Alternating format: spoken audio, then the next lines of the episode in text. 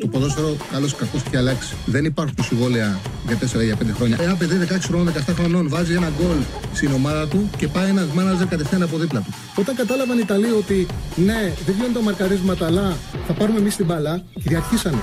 Το χέρι του βοηθού, το χέρι του το μόνο που μπορεί να κάνει είναι να στηριχτεί και για να μην πέσει κάτω. Με το αριστερό και με το δεξί δεν το βάλει το χέρι. Το, το, το, χέρι του δεν θα συνεχίσει να κινείται. Το βάλει στο πισινό του. Α, μ' αγαπάτε, δηλαδή, Τσάρλι, μ' αγαπάτε. Εννοείται, εννοείται, εννοείται. Καλησπέρα, καλώς ήρθατε σε ένα ακόμα Charlie τελευταίο της εβδομάδας. Έχουμε πολλά θέματα να συζητήσουμε, έχουμε αγωνιστική να αναλύσουμε, αλλά και ποδοσφαιριστές που έρχονται. Λοιπόν, σύμφωνα με, το, με τα ρεπορτάζ, όχι με τα ρεπορτάζ, πραγματικότητα γιατί έχουν βγει και φωτογραφίες.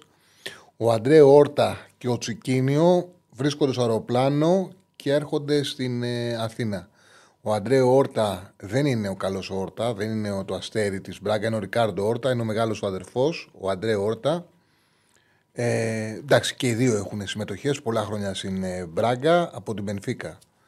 Ε, βγήκαν αυτά τα παιδιά, πήραν μεταγραφή στην Μπράγκα και εκεί πήραν χώρο, χρόνο, συμμετοχές. Και ο Τσικίνιο, ο οποίος είναι ένας ποδοσφαιριστής, ο οποίος ε, έχει καταγράψει παρουσία στην Μπενφίκα, έχει καταγράψει συμμετοχές, κόρπιες όμως. Ήταν ένας παίκτης που τον έδινε με μεγάλη συχνότητα δανεικό η Μπενφίκα. Τελειώνει το συμβόλαιο το καλοκαίρι. Δεν υπήρχε έτσι προοπτική για ανανέωση και δεν υπήρχε προοπτική για ανανέωση και δόθηκε, ε, έφυγε σαν ελεύθερος. Ναι, ο μικρός αδερφός. Ο, ο μεγάλος είναι ο καλός, ο Ρικάρντο Όρτα, είναι 29 ο Αντρέ Όρτα είναι ο μικρός αδερφός, είναι 27, δεν έχει. Εντάξει, δεν έχει και το ίδιο γεμάτα νούμερα. Επίσης, αυτό το οποίο ακούγεται είναι ότι δύο ετών με πάρα πολλές συμμετοχές στην Εθνική Αυστρίας, ε, με 100 συμμετοχές στην Εθνική Αυστρίας, ο οποίος έχει περάσει από Λεβερκούζεν, έχει περάσει από Λέστερ, δεν μονιμοποιήθηκε πουθενά. Με πλεονεκτήματα και αδυναμίες, αλλά σίγουρα με εμπειρίες, σίγουρα ανώτερος από τους Στόπερ που είχε αυτή τη στιγμή ο Ολυμπιακός τουλάχιστον έχει παραστάσεις. Ε, έχουν μεγάλη διαφορά. Φίλε που λες ο μεγάλος είναι ο καλός, έχουν μεγάλη διαφορά. Ο Ρικάρντο Όρτα είναι παιχτάρα. Ε, δεν έχει καμία σχέση με τον αδερφό του. Δεν έχει καμία σχέση με τον Άντρε Όρτα. Εντάξει, είναι... το γνωρίζουν οι πάντες αυτό. Λοιπόν, δεν παίρνει τον καλό Όρτα Ολυμπιακός. Παίρνει έναν Όρτα ο οποίος θα τον βοηθήσει. Τον παίρνει σαν δανεικό. Ενώ ο Τσικίνιο έρχεται ελεύθερος από την Πενφύκα και γίνεται και μια προσπάθεια, όπως είπα, για τον Ντράγκοβιτ, ο οποίος Ντράγκοβιτ ανήκει στον Ερθρό Αστέρα. Ε, τελειώνει το συμβόλαιο το καλοκαίρι. Η Μπεσίκτα σου είχε κάνει πρόταση και όπως ε, φαινόταν θα τον αποκτήσει η Μπενφίκα. Η Μπεσίκτα, συγγνώμη, η Μπεσίκτας. Όμως ο Ολυμπιακός έχει ένα πλεονέκτημα ότι υπάρχουν, υπάρχει μια διαφορά με τον, ε, στα οικονομικά με τον Χουάνκ. Δηλαδή έχει κάποια λεφτά να λαμβάνει από τον Ερθρό Αστέρα. Οπότε θεωρούν ότι είναι πιο εύκολο να κλείσουν τη μεταγραφή. Ε, κοίταξε να δεις για όλα που μου γράφεις, δεν έχω ρεπορτάζ. Θα μου κάνει τεράστια εντύπωση αν ο Ολυμπιακός μετά την πρώτη θητεία του Μανολά, την δεύτερη θητεία του Μανολά, μετά την πρώτη του επιστροφή, όπου ουσιαστικά έδειξε ότι δεν είναι σε καλή κατάσταση, δεν είναι αυτός που, που γνωρίζαμε. Αποφάσισε με το που ανέλαβε ο Μίτσελ να το διώξει σε μία μέρα. Ε, δεν πιστεύω ότι θα κινηθεί για το Μανολά Ολυμπιακός. Δεν το πιστεύω. Δεν πιστεύω ότι του έδειξε στο μικρό διάστημα που έπαιξε πριν στον Ολυμπιακό ότι είναι σε θέση να τον βοηθήσει. Και δεν νομίζω ότι. Ε, ότι δεν νομίζω ότι θα ερχότανε, ότι θα ερχότανε το, ο Μανολάς το καλοκαίρι. Δεν νομίζω ότι ο Μανολάς υπάρχει λόγος να επιστρέψει στον Ολυμπιακό. Δεν νομίζω ότι θα κινηθεί ο Ολυμπιακός για τον Μανολά. Έτσι πιστεύω εγώ. Έτσι πιστεύω εγώ. Μπορεί να εκτιμώ λάθος.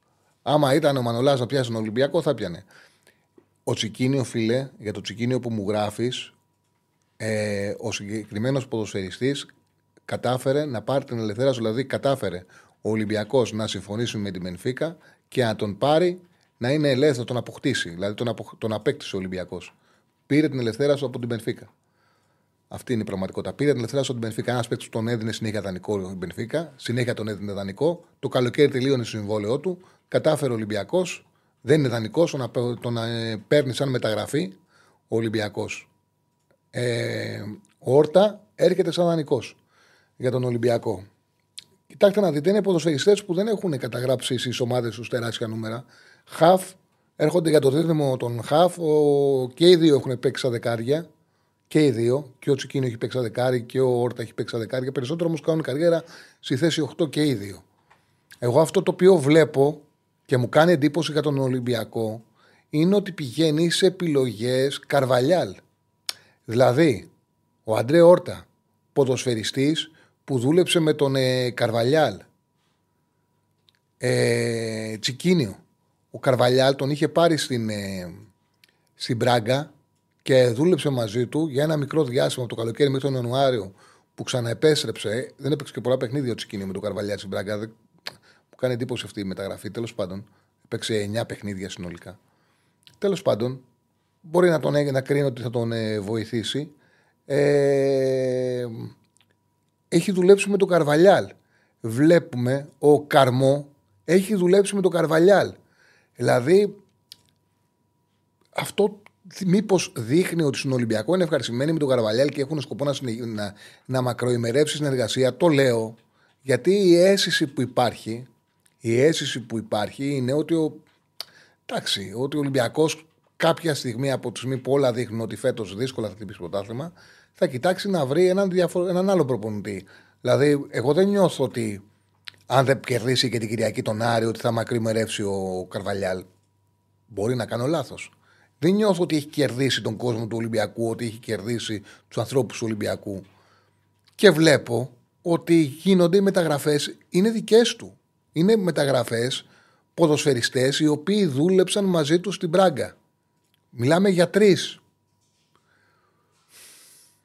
Λέει ο φίλος δείχνει ότι το σκάουτινγκ είναι ανύπαρκτο. Δεν ξέρω τι να σου πω, ρε φίλε. Μου κάνει εντύπωση το ότι ο Ολυμπιακός παίρνει τρεις παίκτες που έχουν δουλέψει στην Πράγκα με τον Καρβαλιάλ. Μου κάνει εντύπωση. Δεν ξέρω. Δεν ξέρω. Είναι κάτι το οποίο ε, με προβληματίζει. Δεν είναι ο κακός παίκτης ο Αντρέ Όρτα. Για τον, θα είμαι ειλικρινής. Ο Αντρέ Όρτα δεν είναι κακός παίκτης. Έχει μια καλή κυκλοφορία μπάλας. Τον βλέπεις, έχει ποιότητα, έχει καλή πάσα. Καλή μεταβίβαση. Οι μεταβίβασει του καταρχάς έχουν πολύ μεγάλο ε, ποσοστό ευστοχίας. Επίσης, να δω τις key, τις key passes, άμα θυμάμαι καλά ήταν 1,8 απλά να το επιβεβαιώσω έχει 1,8 key passes καριέρας στο 90 λεπτό ε, ο, ο Αντρεόρτα έχει απειλή εκτέλεση 1,8 εκτέλεση στο 90 λεπτό 1,4 εκτός περιοχής και οι key passes του είναι στο 1,6 1,6 έχει καλή σέντρα, καλά κορνεράκια, καλά φάουλ δεν έχει τεράστια νούμερα, δηλαδή να έχει γράψει νούμερα, να πει ο Ολυμπιακός ότι παίρνει ένα παίκτη ο οποίος θα του κάνει. Δηλαδή, η καλύτερη του σεζόν σε πρωτάθλημα. Το πέρσι έβαλε δύο γκολ που είναι τα περισσότερα που έχει βάλει σε πρωτάθλημα. Καλύτερο σεζόν σε δημιουργία είναι ένα γκολ και έξι assist το 17-18. Όλα τα άλλα είναι ένα γκολ 4 assist, ένα 3. Δεν έχει μεγάλα νούμερα ο, ο Άντρε Όρτα, ο οποίος φοράει το 10 και παίζει κυρίως σαν 8, έπαιζε καμιά φορά και δεκάρι. Αλλά συνήθως έπαιζε σαν 8 και έκανε καλές συνεργασίες με τον αδερφό του, τον Ρικάρντο Όρτα.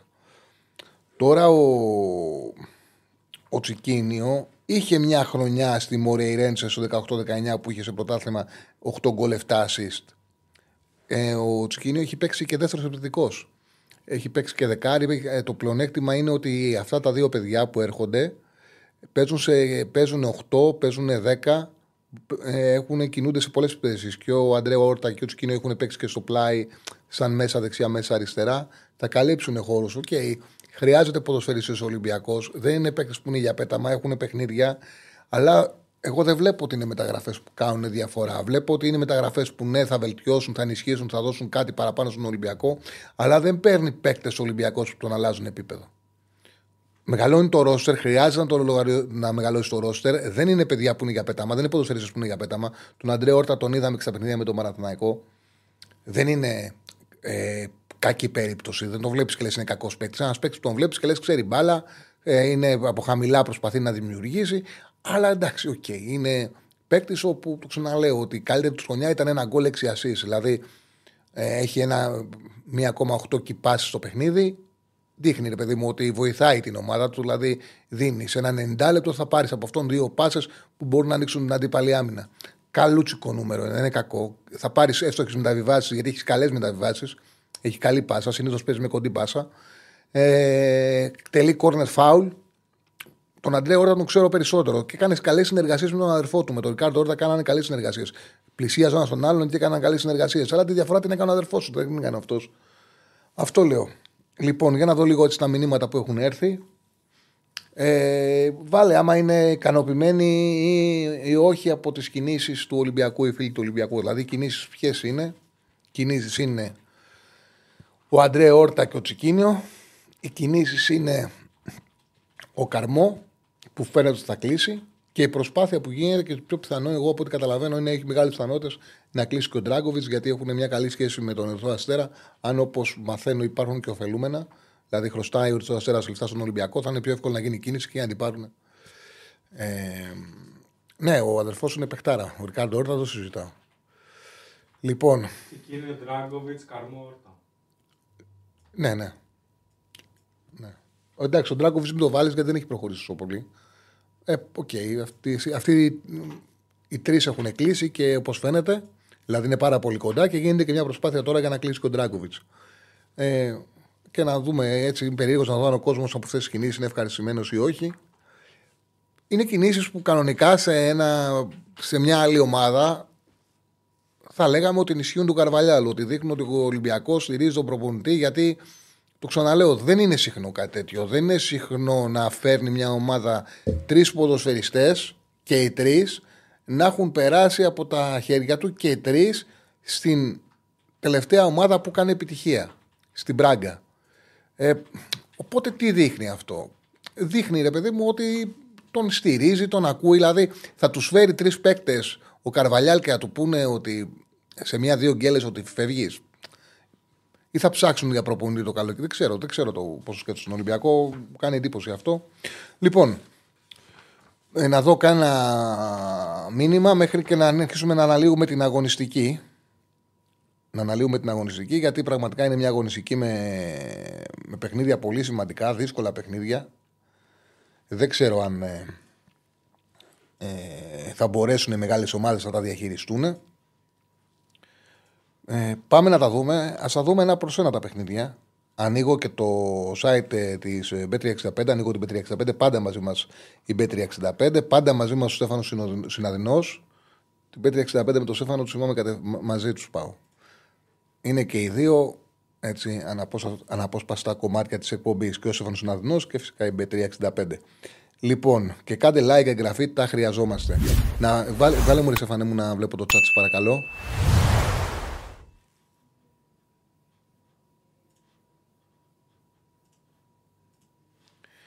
Λοιπόν, μέχρι στιγμής η πρώτη ψήφη είναι ένα 66-44, όχι. Λοιπόν, ε, ποιον βλέπεις πιο σταθερό φέτος για μένα το Πάουκ. Ναι, μέχρι στιγμής ο Πάουκ είναι. Λοιπόν, θα ήθελα να δούμε σε βάθος ε, τη χρονιά του Καρβαλιάλ Σέρφιτ ε, Wednesday. Ξέρεις κάτι για εκείνη τη χρονιά; Ξέρω ότι είναι μια καλή εικόνα σε όλη τη χρονιά μέχρι τον τελικό των ε, playoff. Δεν παρακολουθώ τόσο πολύ την ε, Championship. Ξέρω ότι εκεί άρχισε να παίζει με τρεις συνάμυνα ο Καρβαλιάλ. Ότι πήγε δύο φορές και πάει μάλιστα στα playoff με την ε, Celtic Wednesday και δεν κατάφερε να πάρει την άνοδο. Δεν θεωρήθηκε αποτυχημένο το πέρασμά του. σα ίσα που ότι κάναν καλή ομάδα και γι' αυτό το λόγο του δόθηκε μετά η Σουόνση που εκεί δεν κατάφερε να την ε, κρατήσει, να την σώσει και όπως είπε ο ίδιος, τους διατάραξε αυτός ο υποβασμός και ε, αναγκάστηκαν, αναγκάστηκαν να μείνουν ένα χρόνο εκτός ε, δουλειάς. Δηλαδή οι ίδιοι αποφάσισαν μάλλον. Α, σωστό. Μπράβο μου γράφει για το Μαξίμοβιτ. Ε, μαθαίνω επίσης και εκεί θα είναι σοβαρή κίνηση για όποιον την κάνει, ότι στο παιχνίδι για το Μαξίμοβιτ έχει μπει και ο Ολυμπιακός. Για το Μαξίμοβιτ αυτή τη στιγμή ενδιαφέρονται και οι τρεις. Το οποίο τι σημαίνει. Σημαίνει σίγουρα ότι έχουν ενημέρωση ότι για τον Α ή τον Β λόγο ο Μαξίμοβιτ μπορεί να αποκτηθεί, μπορεί να γίνει κίνηση. Σίγουρα από τη στιγμή που ενδιαφέρονται και οι τρεις μεγάλοι, και ο Ολυμπιακός και ο Παναθανικό στον ΠΑΟΚ, στον ΠΑΟΚ γνώριζαν ότι δεν θα πάει κάπου τον Ιανουάριο και ότι το καλοκαίρι, ότι έχει γίνει και μια διεργασία μέσω και του Ζήφκοβιτς, ότι θα τον πάρουν, ότι θα μπορέσουν το καλοκαίρι να τον πάρουν και, θα, και την είχαν αφήσει την περίπτωση.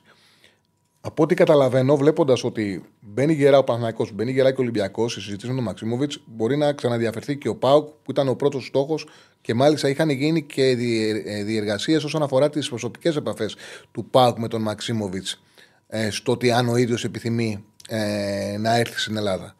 Οπότε καταλαβαίνετε ότι το παιχνίδι, το σημαντικό παιχνίδι, η μεταγραφή που κατά την άποψή μου μπορεί να αλλάξει και τα δεδομένα είναι ο Μαξίμοβιτς και τον παλεύουν και οι τρεις τώρα. Έτσι όπως έχουν έρθει τα πράγματα. Λοιπόν, ανοίξω το IB65 και να ανοίξω και τη βαθμολογία. Γιατί η αγωνιστική πραγματικά είναι πάρα πολύ σημαντική με πονηρά μάτς και για τους μεγάλους.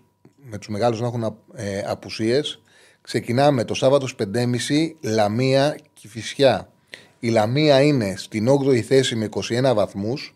Η Κηφισιά είναι τελευταία με 12, με 12 πόντους.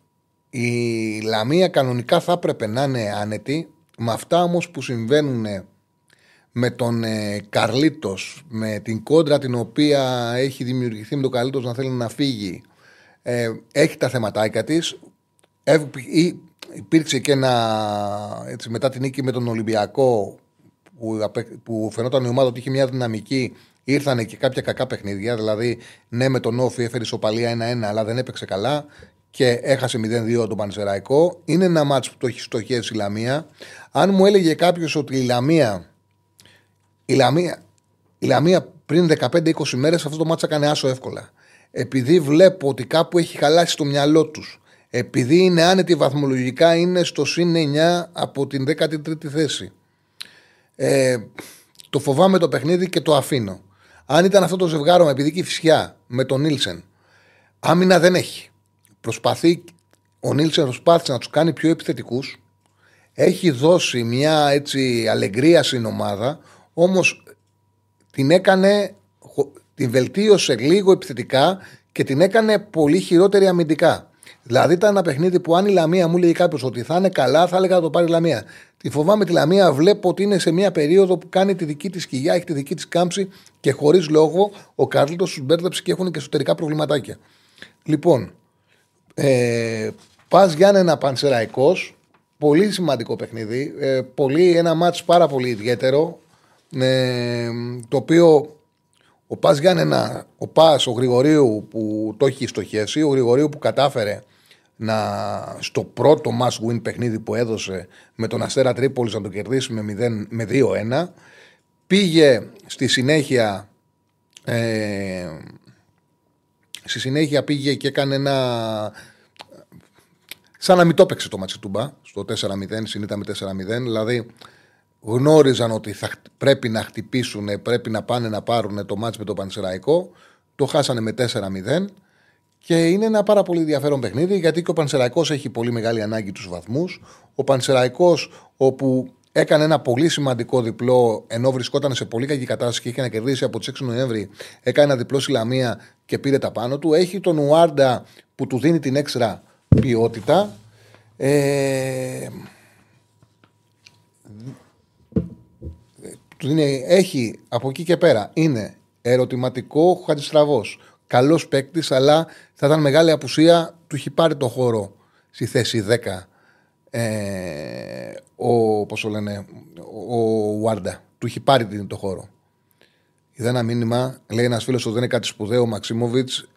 Είναι κάτι σπουδαίο ο Μαξίμοβιτς. Ο Μαξίμοβιτς είναι παικτάρα για την Ελλάδα. Παιδιά είναι εξαροχτάρι τρομερό. Μην λέμε τώρα ότι θέλουμε. Είναι τρομερό εξαροχτάρι πότε έχει έρθει ο καλύτερος παίκτης μιας ομάδας που είναι μεσαία στην Ισπανία; Ο καλύτερος παίκτης της Χετάφη είναι ο Μαξιμόβιτς.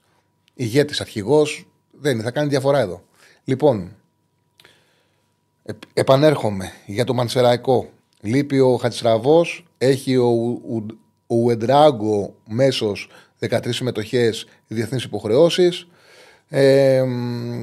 και ο Μασαρίποφ. Επιστρέφουν ο Χοβάν, ο Άλεξης, ο Ζουλιανίδης, ο Γκοζαμανίδης που έλειψαν στο κύπελο. Εγώ βλέπω ότι ο Πανσεραϊκός θα σκοράρει. Ο Πας παίζει, ο Γρηγορίου το άλλαξε σε ένα 4-4-2, τουλάχιστον με αυτόν τον τρόπο κέρδισε ο Ασέρα Τρίπολης.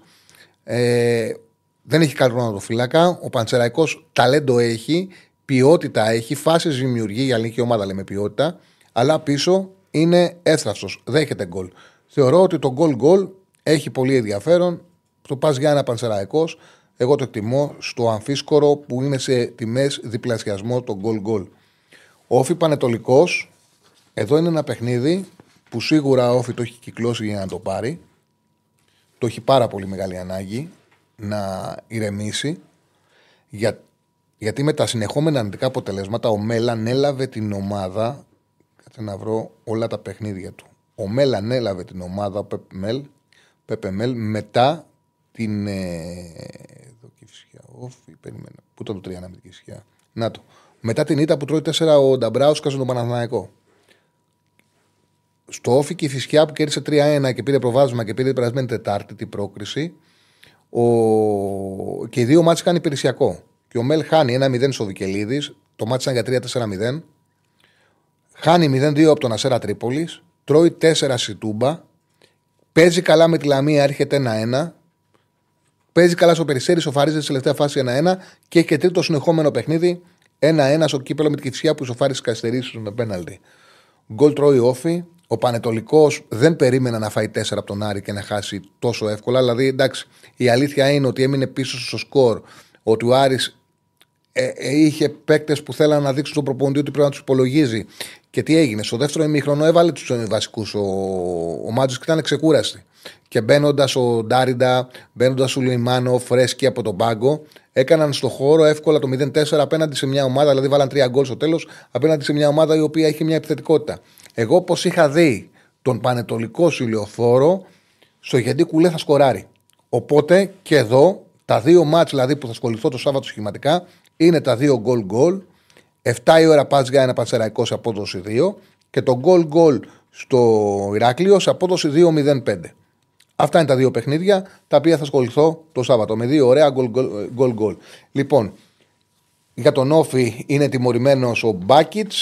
Ε, προλαβαίνει ο Τωράλ. Καλό είναι αυτό. Παραμένουν εκτός ο στόπερ οικονόμου για τον Πανετολικό. Ο Μπαλτασάρα, καλή απολία. Καλός παίκτης. Ο Μπαλτασάρα. Και πάμε στην Κυριακή. Δεν είναι εύκολο παιχνίδι του Πάουκ. Δεν είναι εύκολο παιχνίδι του Πάουκ στο Βόλο και από την άποψη ότι ο, επειδή αυτά παίζουν το ρόλο τους, ο Μπέος τώρα δεν έχει καλές σχέσεις με τον Πάουκ, έχει καλές σχέσεις με το λιμάνι. Παίζουν ρόλο αυτά. Υπήρχε μια εποχή που τα είχαν πολύ καλά με τον Πάουκ. Τώρα δεν έχει. Τώρα έχουν αλλάξει πάλι ισορροπίες, έχει πάει αλλού. Ε, δεν ξέρω τώρα που έχει μπει και ο Κούγιας, μήπως αυτό δεν είναι και τόσο κοντά. Γιατί ο Κούγιας, Μπέο δεν τα έχουν καλά. Αλλά σίγουρα δεν είναι όπως ήταν με το Πάουκ ένα διάστημα πριν δύο χρόνια που ήταν πολύ καλά. Λοιπόν, είναι τιμωρημένος ο Λανίδη. Ο μισοεπιθετικός εξτρέμ παίζει ο Κόμπα που έχει 17-3 γκολ. Και λείπει και ο Μπάκα Άλχο. Ε, και ο Πάουκ έχει τις δύο απουσίες που είναι για την εθνική. Ε, πιστεύω το πάρει το ματς ο ΠΑΟΚ. 45. Δεν είναι, λέω ότι είναι εύκολο, αλλά έχει μια φόρμα, έχει μια επιθετικότητα, έχει μια ταχύτητα. Ο Βόλος, ok, okay, θα το παλέψει το παιχνίδι. Δεν είναι εύκολο, αλλά θεωρώ ότι ο ΠΑΟΚ θα το πάρει το παιχνίδι. Το διπλό στο 1,45. Ε, Ατρόμητος ΑΕΚ. Ατρόμητος ΑΕΚ την ε, Κυριακή. Ωραίο παιχνίδι. Μάχη. Ωραίο παιχνίδι να το δεις. Όχι όμως για να ασχοληθεί συγχηματικά. Με απουσίες η ΑΕΚ και ο Ατρόμητος βέβαια. Ο, ο Ατρόμητος έχει την επιστροφή του Έντερ, την επιστροφή του Έρλιμανκ. Σημαντικοί παίκτες και οι δύο, αλλά βρήκε τρόπους. Αυτός ο Ήλιτ έχει βρει και τρόπους και το γύρισε. Ε, και κατάφερε χωρίς αυτούς τους παίκτες να πάει πάρα πολύ καλά. Το ΑΕΤ το ρεκόρ νομίζω είναι 12 παιχνίδια πλέον 6-6-0, εντυπωσιακό του Ήλιτ. Έχει διεθνές υποχρεώσεις ο Κεσχρίντα και ο Καμαρά. Για την ΑΕΚ ξέρουμε ότι είναι εκτός ο Λιβάη, είναι, έχει τιμωρημένος ο Μάνταλος, είναι αμφίβολος ο Σιμάνσκι, ο Ηλίασον, ο Κάλεντ και το πιο πιθανό να μην παίξουν κιόλας. Και η Μουκουντή, ο Χαμαντή Χατσαφή. Ψάχνουμε να βρούμε τι 11 θα ξεκινήσει η ΑΕΚ, τι 11 θα ξεκινήσει ο Παναθηναϊκός. Κοιτάξτε να δείτε, κάποια στιγμή το σερί του ατρωμίτου θα τελειώσει. Οι αποδόσεις δεν είναι με τίποτα για να δίνεται 9 ο Άσος ατρωμίτου και 4,33 το Χ. Είναι μεγάλες για τη διπλή ευκαιρία. Εγώ αποφάσισα να το αφήσω γιατί η ΑΕΚ το θέλει το παιχνίδι. Δεν θα το πάρω. Αν έπαιζα συχηματικά, διπλό δεν το έπαιζα με τίποτα. Δεν λέω ότι δεν θα κερδίσει. Λέω ότι συχηματικά, επειδή το σύγχυμα είναι. Ε, Πώς το λένε, επειδή το στοίχημα είναι και αποδόσεις, δεν είναι το μάτς για ένα 40. Ένα φίλο που λέει να τον παρο... να του... Πώς είναι ο Μαξίμοβιτ, ο Μαξίμοβιτ είναι ένα εξαροχτάρι που παίζει με την μπάλα. Που ένα ξαροχτάρι που και μαρκάρει και συμμετέχει όποσα και αμυντικά και επιθετικά. Δεν του λείπουν, δεν του λείπουνε πράγματα. Είναι ένας ποδοσφαιριστής ο οποίος είναι ένας ηγέτης, ένας παίκτης που παίζει τη θέση στον άξονα όπως την παίζουν οι πραγματικά καλοί ποδοσφαιριστές. Τώρα, Ωραία, να, σας, να, να βρω και νούμερα γιατί όπω βλέπω, επειδή το θέλουν και οι τρεις, ότι ενδιαφέρει πολύ τις ελληνικές ομάδες. Εγώ το ξαναλέω, μακάρι να γίνει, να έρθει όπου και να έρθει, γιατί καλοί παίκτες είναι ωραίο να έρχονται στο ελληνικό πρωτάθλημα. Ο Μαξίμοβιτς ε, έχει παίξει από τα 1710 λεπτά που μπορούσε να παίξει, έχει παίξει τα 1696. Δηλαδή έχει χάσει μόνο 14 αγωνιστικά λεπτά. Και πάω έτσι να δούμε λίγο μαζί, γιατί και εγώ τώρα θα τα κοιτάξω, δεν το είχα κάνει, αλλά τώρα επειδή με ρωτάτε και καταλαβαίνω ότι υπάρχει ενδιαφέρον, να δούμε λίγο έτσι μαζί και θα επανέλθουμε στην ε, Super League και στο ΑΕΚ τα νούμερα καριέρας του. Λοιπόν, δοκιμάζει, να δούμε, τι παίκτη είναι έτσι. Κλείνει ο Νέλσον Άμπεϊ της Ρέντινγκ Ολυμπιακός, λέει μόνο Sport FM. 20 χρονών. Εντάξει, οκ. Λοιπόν, 22, έχει 2,2 τάκλινγκ καριέρας, δοκιμάζει το 90 λεπτό, επιτυχημένα το 1,8. Δηλαδή, άμα σου κάνει τάκλινγκ, το πιο πιθανό να σου πάρει την μπάλα. 1,7 κλεψίματα. Να δείτε πόσο γεμάτα είναι τα νούμερα γενικά. Ε, παραχωρεί μόνο 0,7 φάουλ, κερδίζει 0,4. Δεν χρειάζεται να γραμμαρκάρει. Τι έγινε, κόλλησε. Να κάνει πολλά φάουλ. Λοιπόν, κοψίματα σε χαμηλά μέτρα 1,6. Λοιπόν, μία εκτέλεση το 90 λεπτό. Έχει μία εκτέλεση το 90 λεπτό. Μιλάμε για εξάρι, έτσι. Λοιπόν, δοκιμάζει, πηγαίνει. Έλα ρε. Συγγνώμη.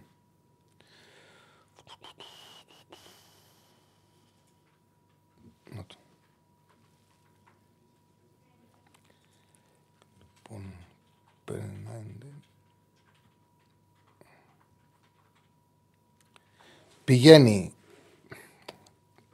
Λάργα μου το. Κόλλησε το, το τέτοιο.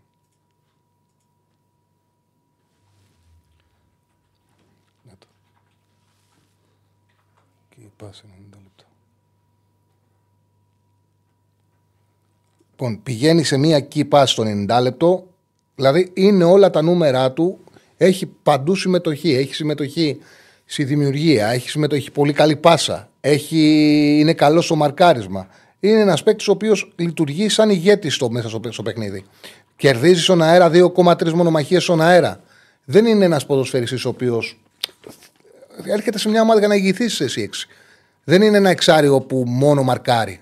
Ο Μουσράτη που λέγανε για τον Ολυμπιακό της Μπράγκα. Καλός παίκτης είναι, αλλά είναι ένα ψηλό κορμί που παίζει στην θέση 6 αμυντικά. Δηλαδή να μαρκάρει, να κόψει, να πάρει κεφαλιές. Ο, ο Μαξίμοβιτ είναι. Το θυμάσαι το Σαμπανάζοβιτς. Είναι τέτοιος παίκτης. Τελικάτος. Ναι, είναι ένα εξάρι το οποίο είναι σκληρό, δυνατό, αλλά ξέρει την μπάλα, θα σου βγει και μπροστά, θα σου πασάρει, θα ηγηθεί μέσα στην ομάδα. Λοιπόν, ε, για το ατρόμητο ΣΑΚ, παιδιά, έτσι όπως είναι τα πράγματα, 11 τσάκ δεν ξέρουμε, δεν αξίζουν οι αποδόσεις με τίποτα στο διπλό. Αν ασχολούμαι θα πήγαινα σε κόντρα, αποφάσισα να το αφήσω. Παναναϊκό Αστέρας Τρίπολης.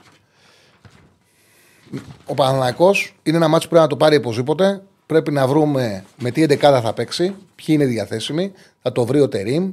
Όμως δεν έχει περιθώριο με τίποτα να πάρει αυτό το μάτσο. Λοιπόν, λογικά είναι εκτός ο Σπόρα που βγήκε με 7 γκράμπες. Ε, Ιωαννίδης εκτός ο Γκερεμέγεφ θα γίνει μια προσπάθεια για τον Γκερεμέγεφ. Δεν έχει προπονηθεί όμως. Το πιο πιθανό είναι να μην προλάβει ο Γκερεμέγεφ. Θα γίνει μια προσπάθεια, ξέρω, για τον Κενεμέγεφ, μήπως προλάβει.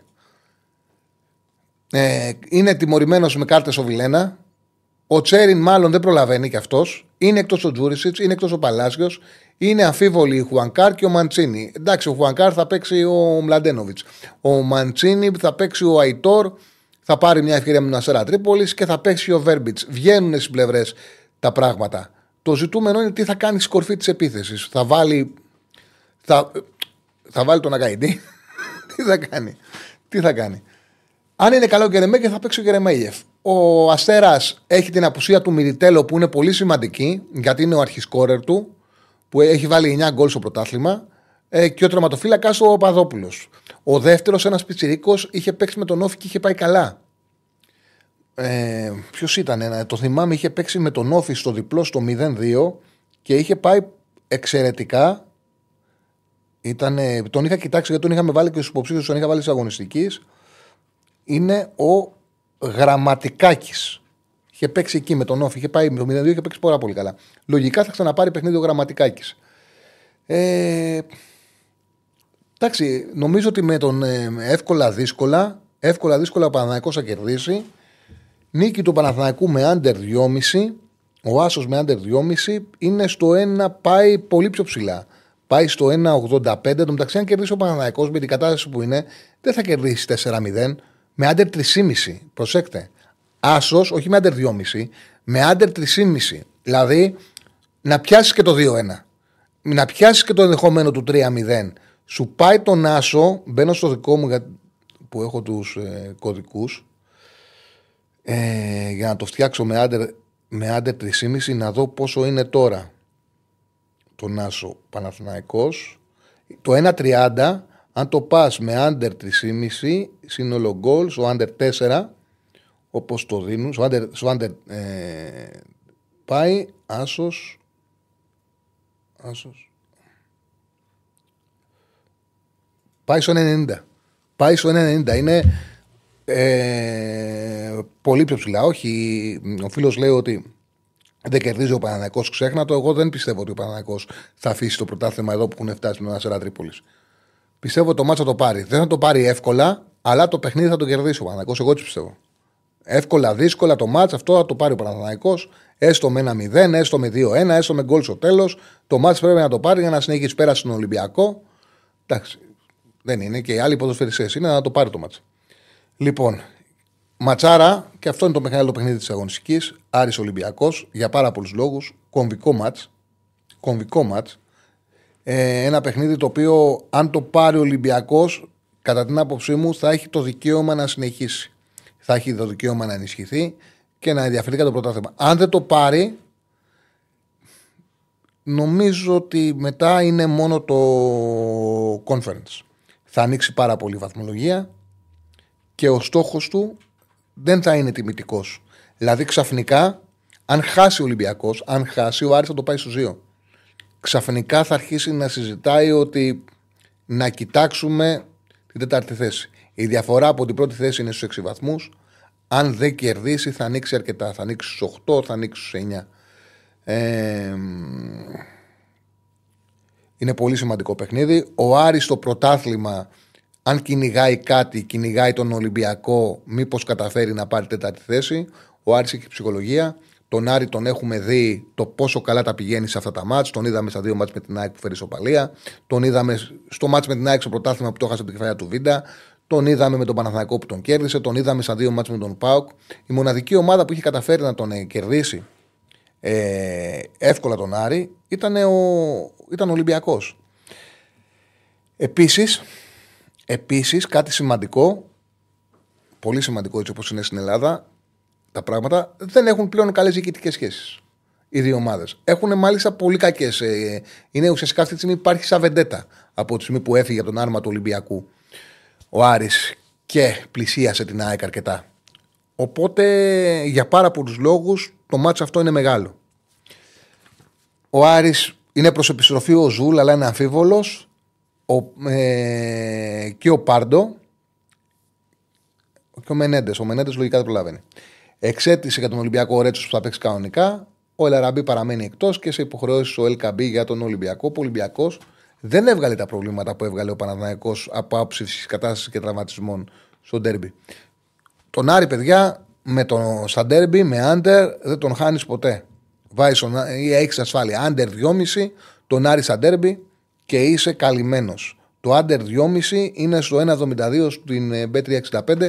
Οπότε για το Σαββατοκύριακο, για, τη, για το πρωτάθλημα για το πρωτάθλημα είναι τα δύο γκολ γκολ του Σαββάτου, δύο απόδοση Παζιάννα Πανσεραϊκός και όφη Πανετολικός 2-0-5 και την Κυριακή τον Άσο με άντερ 3,5 του Παναθηναϊκού που, πάει, που μεγάλωσε από το 1,86 πήγε στο 1,90. Όταν το είχα κάνει στο σπίτι ήταν 1,86, τώρα έχει ανέβει στο 1,90.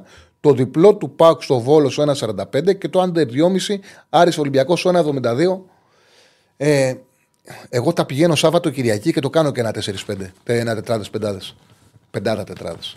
Λοιπόν, αυτά και από στοιχηματικά για την αγωνιστική. Έτσι ανοίγουμε κάθε Παρασκευή την, ε, την εκπομπή. Σιγά σιγά να ανοίξουμε γραμμές. 2-10-22-05-444 το τηλεφωνικό μας κέντρο. Όποιος θέλει να καλέσει να βγει στον αέρα, μου λέει Στέφανο όταν έχουμε γραμμές. 2-10-22-05-444. Λοιπόν, για, ε, λοιπόν έχεις άποψη για τον κανόνα του φλέγα του Παναθηνακού. Τον έχεις δει ε, στην Ιταλία. Βέβαια τον έχω δει. Ήταν βασικός στη Φιωρεντίνα. Ένας τερματοφύλακας ο οποίος είναι γρήγορος στις αντιδράσεις του. Ε, Δυναμικός σωματοφύλακα. Νομίζω ότι είναι μια πάρα πολύ καλή περίπτωση. Δεν ξέρω τι θα γίνει τώρα με τον Τραγκόφσκι, γιατί ήταν πολύ καλός ο Λοντίνκι με τον Ολυμπιακό. Και ο Τραγκόφσκι έρχεται ε, στο Παναθηναϊκό και τα λεφτά τα οποία χρειάζεται για να τον αγοράσει ο Παναθηναϊκός είναι μεγάλα. Η συμφωνία που έχει κάνει να τον πάρει τώρα δανεικό και μετά να πρέπει να δώσει 3,5 εκατομμύρια ευρώ για να τον κάνει δικό του, γιατί πρέπει και η Φιωρεντίνα να πάρει λεφτά, όχι μόνο η Σπέτσια, είναι κάτι το οποίο είναι μεγάλο νούμερο. Δεν ξέρω τι θα γίνει, τι θα κάνει. Ο... Είναι μια ωραία ερώτηση και θα ήθελα και ε, να το βάλουμε στο επόμενο Πολ.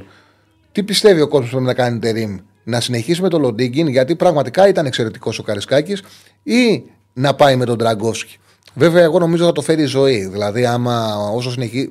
Δηλαδή, αν δεν έχει πάρει απόφαση ο Τερίμ από τώρα ότι ο Τραγκόφσκι είναι ο βασικός μου, θα περιμένει πώς θα πάει ο Λοντίγκιν και όταν θα βρει ευκαιρία να τον βάλει τον Τραγκόφσκι. Αλλά έχει ενδιαφέρον γιατί ο Τραγκόφσκι είναι όνομα. Παίρνει ο Παναγιακό φύλακα ο Τραγκόφσκι ήταν, ε, θα πήγαινε Μουντιάλ με την Πολωνία. Ε, Όμως, λίγο πριν ξεκινήσει η διοργάνωση, έπαθε ένα τραυματισμό στον αστράγαλό του, άμα θυμάμαι καλά. Ήταν μια εβδομάδα, δέκα μέρες πριν και κόπηκε τελευταία στιγμή. Και μάλιστα, επειδή ο Φαμπιάνσκι δεν ήταν καλά, ε, η συζήτηση ήταν αν θα παίξει ο Σέσνη ή ο Ντραγκόφσκι. Και χτύπησε ο Ντραγκόφσκι και ξεκαθαρίστηκε ότι θα παίξει ο Σέσνη. Δύο μάτσε έχει παίξει στην Εθνική Πολωνία στον Τραγκόφσκι, αλλά είναι ένα ο οποίος είναι, είναι μέγεθος, είναι καλός τερματοφύλακας. Ε, ο φίλος λέει ότι νομίζω ότι ο Λοντίγκιν ξέρει ότι είναι δεύτερος. Ναι, ok, okay, απλά επειδή ήταν πολύ καλός, κέρδισε έδαφος σίγουρα. Σίγουρα θα δούμε. Εντάξει, θα δούμε. Λοιπόν, πάμε στον κόσμο. Χαίρετε. Καλησπέρα. Καλησπέρα. Καλησπέρα, φίλε. Μ' ακούτε; Ναι, ναι, καθαρά. Έλα, ε, είμαι Έλα, με ακούς καλά; Καθαρά, φίλε μου, καθαρά.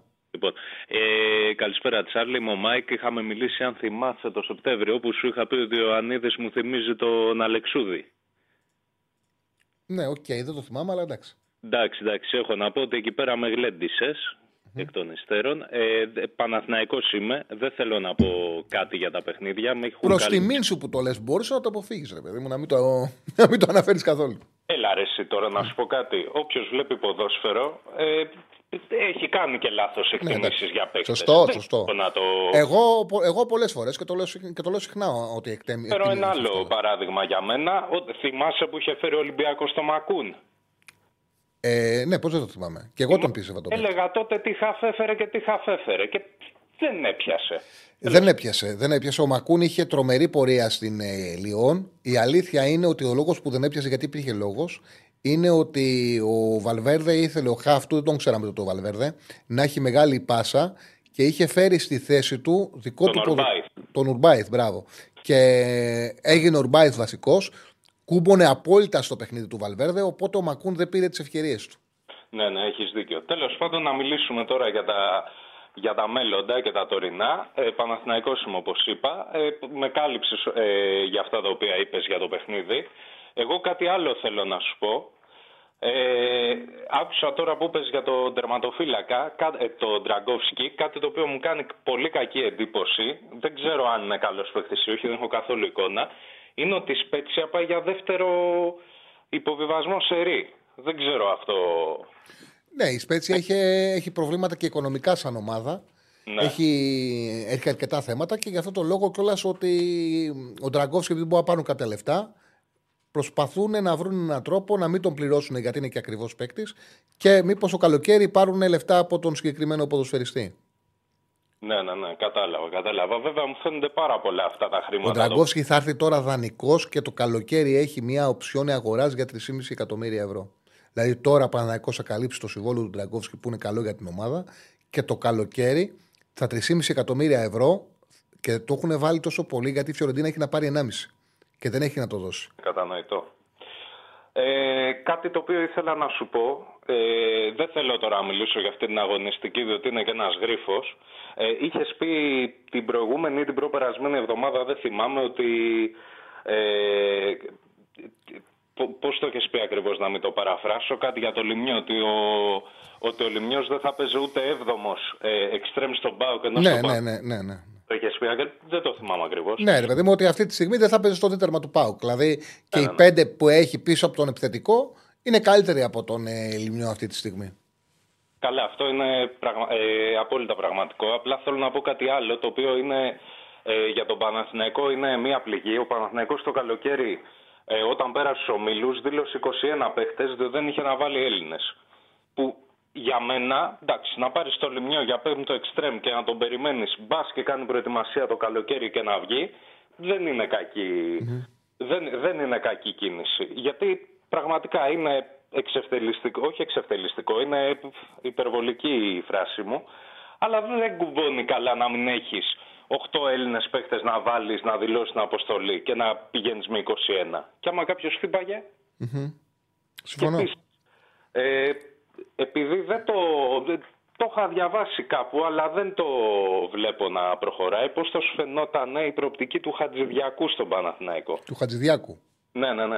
Ο Χατζηδιάκος έχει ξεκινήσει από τον Παναθηναϊκό.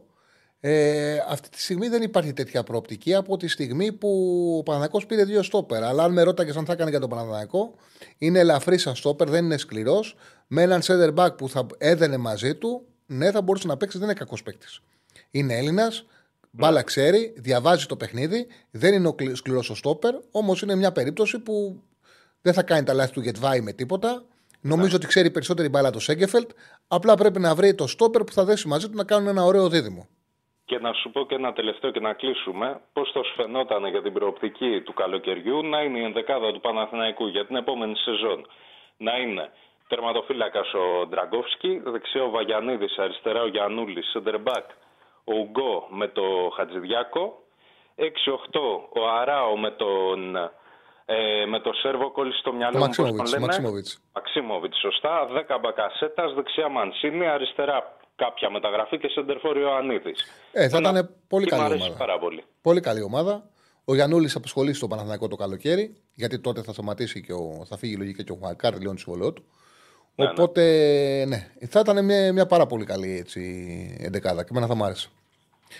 Ωραίο θα ήταν και σημαντικό τελευταίο αυτό το είπα και πριν, αλλά τελευταίο και για να το κλείσω. Ε, πόσο συμφωνώ με τη φράση που λες, δεν υπάρχει κάτι χειρότερο από το να παίρνεις έναν ποδοσφαιριστή κάπου που έχεις πρόβλημα που να μην σου κάνει τη διαφορά. Δηλαδή πήρε ο Παναθηναϊκός, πόναγε στα χαφ και πήρε πέρσι Τσοκάι, ε, Τρουγέ και, το, και τον Κλάιν Χάισλερ.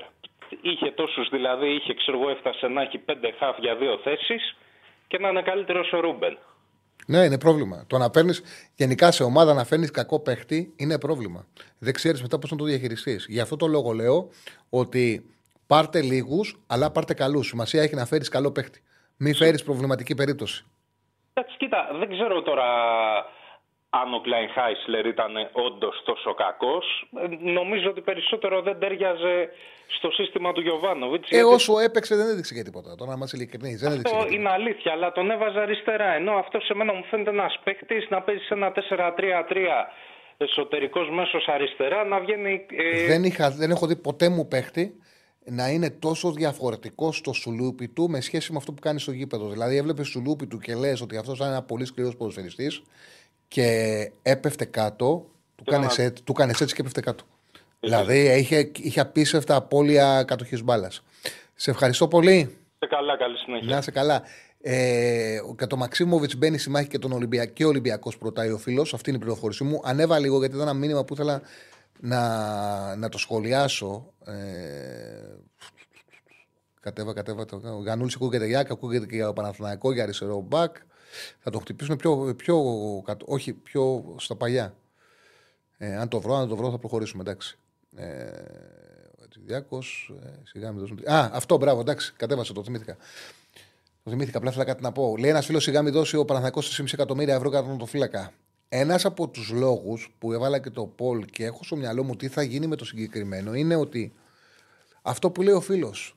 Τα λεφτά που είδα που έχουν βάλει για οψιόν είναι πολλά. Και αυτό το οποίο έμαθα είναι ότι η Φιωρεντίνα πρέπει να πάρει 1,5 και τα άλλα η Οπότε γι' αυτό μπήκε και μεγάλο νούμερο οψιών αγοράς. Θα μου πεις: OK, ο Παναγικός θέλει το πρωτάθλημα.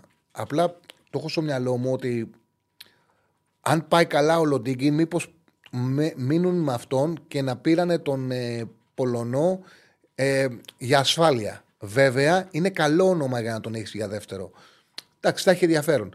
Ε, πόσο πήγε, γιατί είδα ότι το κλείσε στο Πολ, πόσο πήγε το Πολ για τις μεταγραφές του Ολυμπιακού; Ε, 65 όχι. 65% δεν είναι ευχαριστημένος ο κόσμος. Ο Ολυμπιακός τη μεταγραφή. 44 είναι σε σύνολο 688 ψήφων. Ε, και βάλε, αν θέλει ο, πόσο βλέπουν, αν θέλουν βασικό τον ε, Ντραγκόσκι ή τον Λοντίγκιν.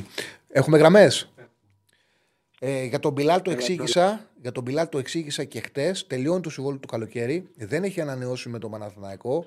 Σε συζητήσεις που είχαν γίνει με τον Νοέμβριο με τον Πανεμητρίου, είχε πει δεν είναι διαθυμένος να, να ανανεώσει γιατί δεν τον υπολόγιζε καθόλου ο Γιωβάνοβιτς.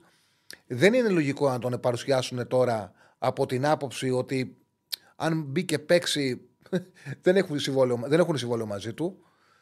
Δεν ξέρω, δεν, δεν ξέρω. Και έχει μεγαλώσει, είναι 20 χρονών, δεν είναι μικρός ο Μπιλάλ πλέον. Δηλαδή, είτε τον υπολογίζεις για την πρώτη ομάδα, τον αφήνεις να φύγει. Δεν υπάρχει άλλη λογική. Δεν τον κρατάς για να τον έχεις β. Δεν έχει νόημα. Του κάνεις κακό. Ε, χαίρετε, φίλε. Καλησπέρα. Καλησπέρα, Τσάρλι. Καλησπέρα, φίλε μου. Ο Άγγελος είμαι από τη Σουηδία. Γεια σου, Άγγελε. Ε, σε έπαιρνα στην αρχή της χρονιάς, μετά λόγω δουλειάς και τέτοια. Δεν... Σε άκουγα την εκπομπή, αλλά δεν είχα πάρει τηλέφωνο. Να είσαι καλά. Ε, σε έπαιρνα στην αρχή της χρονιάς τότε και είχαμε μιλήσει λίγο για, τη... για τον Μπα Γιάννενα. Έλα, φίλε, ναι, θυμάμαι. Πώς δεν θυμάμαι. Και λέω τι κάνει ο φίλος μου ο Μπα Γιάννενα. Τελικά δεν πήγε τόσο καλά όσο προβλέπαμε τότε. Εντάξει, όχι, πήγε άσχημα, όχι τόσο καλά, πήγε και άσχημα. Πήγε άσχημα. Δηλαδή κερδίσαμε την Κυψιά, αλλά από τότε ξανακερδίσαμε τώρα. Ναι. Και ήθελα έτσι να σε ρωτήσω τώρα που έχουμε δει τον πρώτο γύρο πώ πώς βλέπεις τη μάχη της παραμονής, γιατί φαίνεται θα μπούμε σε μάχη τώρα σκληρή. Ο Πασγάνα θα μπει σε σκληρή μάχη για την ε, σωτηρία. Νομίζω ότι δεν μπορώ να καταλάβω πώς γίνεται να μην έχουν καταλάβει ότι είναι ο Κλέιμαν κακός θεματοφύλακα και ότι θέλουν κάτι θεματοφύλακα. Είναι κακός και ε, δεν είμαστε συνηθισμένοι να έχουμε κακό θεματοφύλακα. Μπράβο, ρε φίλε. Και ήταν το επόμενο που θέλω να σου πω. Και ότι ο Πάσης είχε πάντα καλούς θεματοφύλακε. Από εδώ το πήρες. Όπως το λες. Στο Βόλο ήταν καλός η αλήθεια εγώ αυτό που βλέπω στο πα είναι ρε παιδί μου φύλακα ο οποίος. Δεν έχει εμπιστοσύνη. Πυρηνική βόμβα, ρε παιδί μου. Του σουτάρεις χαμηλά και πέφτει ψηλά. Δεν έχει, δεν, έχει. Είναι ασταθής, ανασφαλής. Ε, ε, ενώ είναι ψηλός, είναι υπερβολικός. Γιατί συνήθως οι τερματοφυλακέ δεν πάνε σε πολλές κινήσεις. Είναι ψηλός και βαρύς και του αρέσει να κάνει βουτιές. Ένα περίεργο πράγμα. Ε, ε είναι πρόβλημα για τον Πας. Για μένα είναι μεγάλο πρόβλημα για τον ΠΑΣ ο Κλέιμαν και δεν καταλαβαίνω πώς γίνεται, επειδή είναι, παίζει ρόλο λεπτομέρεια, το ότι δεν, τον Ιανουάριο δεν κοιτάνε να πάρουν καλύτερο τερματοφύλακα. Νομίζω κοιτάνε για τερματοφύλακα. Ok, okay, δεν το ήξερα. Το ΠΑΣ Γιάννινα είναι στενά τώρα. Προσπαθούμε να βρούμε κάποιον ελεύθερο, κάποιον πιο έμπειρο. Αν θυμάσαι στην ίδια μια χρονιά, είχαμε πάρει το Λοντίγκιν. Ιανουάριο. Ο, ο Λοντίγκιν έμεινε και την επόμενη, ξεκίνησε κιόλας την επόμενη. Ναι, και... άρα βρήκαμε ελεύθερο τον Ιανουάριο τον Λοντίγκιν. Οπότε κάτι τέτοιο θα πει πάλι. Και πέρσι βρήκε ελεύθερο τον Τσιτόντα. Και πήρε τον Τσιτόντα. Πέρσι τον Τσιτόντα, ναι, σωστά. Και... Άρα με ποιε πιστεύει θα, θα κοντραριστούμε για να πέσουμε. Και φυσικά, Πανσεραϊκό. Ποιες πιστεύεις μπορεί να γίνει. Η Κυφυσιά σίγουρα και νομίζω εγώ έτσι όπως βλέπω που τη διαχειρίζεται την ομάδα Νίλσεν ότι η Κυφσιά στο τέλος θα πέσει. Με τον Ανασίου της δεν είναι πιθανότητες να ζωθεί, γιατί ο Ανασίου ήταν πιο σφιχτός, πιο δεμένος, ξέρει το πρωτάθλημα. Εδώ βλέπω ότι πάνε να παίξουν μπάλα και δεν είναι απλά πράγματα. Πάνε να παίξουν επιθετικά και βλέπω ότι μεγαλύτερο πρόβλημα έχουν δημιουργηθεί, έχει δημιουργηθεί αμυντικά παρά έχει λυθεί αμυντικά. Επιθετικά τώρα από εκεί πέρα, ο, σίγουρα, σίγουρα και πρέπει να βάλεις από κάτω. Ο Βόλος είναι κακός. Έχει παίκτες. Ο Βόλος είναι κακός, αλλά έχει ταλέντο. και τον έχουμε εκτός τώρα. Οπότε... Έχει ταλέντο. Είναι play out μετά. Και ο Πανετολικός είναι που έχει πρόβλημα. Βέβαια με τον, ε, με τον Πετράκη έδειξε να συνέρχεται, να βελτιώνεται. Αλλά κοντά είναι. Έχει Θα χρη- εμπειρία σαν προπονητής ο Πετράκης και έχει Ναι, κάποιους έχει. έμπειρου Ασφαλώς έχει. Δεν είναι εύκολο δηλαδή να βάλεις δύο από κάτω. Ο Όφη, άμα δεν πάρει, να ξέρεις, άμα δεν πάρει ο Όφη το αυριανό, θα μπλέξει και ο Όφη. Ο Όφη πιστεύω ότι αν δεν πάρει νίκη θα κινδυνεύσει. Έχει να κερδίσει στην ουσία νομίζω από την ΑΕΚ. Δεν έχει ξανακερδίσει. Ο Όφη είναι από την ΑΕΚ έχει να κερδίσει. Άμα δεν πάρει και το Πανετολικό, θα μπλέξει καταρχάς. Ο Όφη, αν δεν πάρει το Πανετολικό, θα καταλάβουν, θα αποδεχτούν ότι κάνανε λάθος τον προπονητή που φέραν το PPML. Βιασήκανε να διώξουν τον ε, Το- Νταμπράουσκα. Αν κερδίσουν, θα πάνε 20 και θα ηρεμήσουν. Αν κερδίσουν. Ναι. Αν Όπως δεν και ο κερδίσουν Πασχαλάκης, όμως. πήρε διπλό. Ε, αν δεν κερδίσουν, θα μπλέξει και ο Όφη. Και σίγουρα πτωτική πορεία δείχνει ο Πανετολικός, ο Πανσεραϊκός, συγγνώμη, αλλά ο Άρντα είναι μια μεταγραφή που σου δίνει παιχνίδια. Όπως έδωσε ήδη, έχει δώσει 4 βαθμούς. Δηλαδή πήραν ένα παίχτη διπλό- που, που δίνει πόντους. Το διπλό στη Λαμία ήταν ανάσα για αυτούς. Γιατί θα μέναν στους 15 και. Ναι, ναι. ναι. Αλλά προβλέπετε με, με, τα- με αυτές τις ομάδες που είπες και εγώ πιστεύω. Η Λαμία, αν και πέφτει λίγο, δεν νομίζω ότι θα κινδυνεύσει. Ο Ατρόμητο και ο Αστέρα με τίποτα. Οπότε πιστεύω αυτές οι ομάδες είναι που θα. και στα play θα γίνει, θα γίνει καλή μάχη. Πιστεύω. Κοίταξε, Ίσως για και να η πεις Κυφσιά ότι να είναι λίγο σώζομαι, παρακάτω. για να πεις ότι σώζομαι, πρέπει να ξε... την κυφσιά να πεις έχω ρίξει την κυφσιά και να ψάξεις να βρεις την επόμενη που θα ρίξεις. Να ρίξεις μία. Ε, για να ρίξεις, αν είσαι φορμαρισμένος στα play, στα play out, μία, ένα μπορείς να ρίξεις. Όπως τα βλέπω τώρα, ο Βόλος είναι ο πιο πιθανός να τον ρίξεις. Η λογική λέει πάντως ότι είσαι φαβορή για να είσαι ο δεύτερος που θα πέσει μετά την κυφσιά. Ναι, το μόνο θετικό είναι ότι άμα δεις το πρόγραμμα έχουμε μέσα Όφη, Πανσεραϊκό, Λαμία, Ατρόμητο.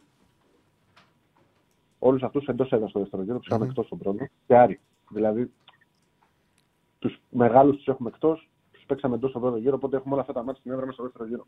Μήπως μαζέψουμε. Ξέρεις, είναι το, στην παραμονή, κάνει δύο νίκες και επειδή οι άλλοι δεν κερδίζουν, σου δίνουν ανάσα. Δηλαδή, άμα βρεις φόρμα, προλαβαίνεις. Και, στα play, και στα play out θα πας σε μια διαδικασία 7 παιχνιδιών που σε όλα μπορεί να πάρεις κάτι. Σε όλα μπορεί να πάρεις κάτι. Οπότε είναι ακόμα όλα γίνονται. Δεν μπορεί να πεις με βεβαιότητα. Αλλά Σίγουρα. εντάξει. Μάχη θα γίνει, πρέπει να βρεις φόρμα και πρέπει να πάρεις τον φύλακα. Για μένα ξεκάθαρα να πάρεις τέρμα. Τερματοφύλακα και δεν έχουν βγει και κάποιοι παίχτε που τραβάνε μπροστά, όπως ο Κόντε δεν τράβηξε τελικά. Μόνο Έχει Παμλίδης. ταλαιπωρήσει πολύ. πολύ. Έχει ταλαιπωρηθεί πολύ. Ο Παυλίδης, ο Παυλ- ο Παμλίδης προσπαθεί, ο Παυλίδης προσπαθεί, το παλεύει, αλλά χάνει και ευκαιρίες μεγάλες, ακραίες ευκαιρίες. Ε, ναι, Βέβαια. επειδή είναι συνέχεια και εντάξει, ξέρει, άμα τρέχει συνέχεια και σε πάντα μέσα στις φάσεις, δεν έχει το καθαρό μυαλό στο τελείωμα συνήθως. Αλλά τουλάχιστον δημιουργεί είναι μέσα στις φάσεις. Ναι, ναι, ναι, ναι, ναι, δε διαφωνώ. Είναι θετικό στοιχείο. Παλεύει, τρέχει, μαρκάρει, κάνει. Οκ, άρα και εσύ προβλέπεις όπως και όλοι εδώ ότι θα, έχουμε, θα, θα γίνει μάχη στο δεύτερο γύρο. Ε, βε, μεγάλη Παλιά. μάχη θα γίνει. Μεγάλη μάχη και θα χρειαστεί υπέρβαση για να σωθεί ο ΠΑΣ. Θα χρειαστεί υπέρβαση. Δηλαδή να. Πρέπει να βάλει, γιατί πρέπει να βάλεις από κάτω μια καλή ομάδα. Είναι καλές ομάδες, έχουν ταλέντο όλοι. Ναι, και υπάρχει και νομίζω μετά και το, το χαμό του Προέδρου και μια οικονομική στενότητα. Οπότε και τον Ιανουάριο η ενίσχυση που θα έχουμε εμείς με τις άλλες ομάδες δεν νομίζω ότι θα είναι αντίστοιχη. Μμ.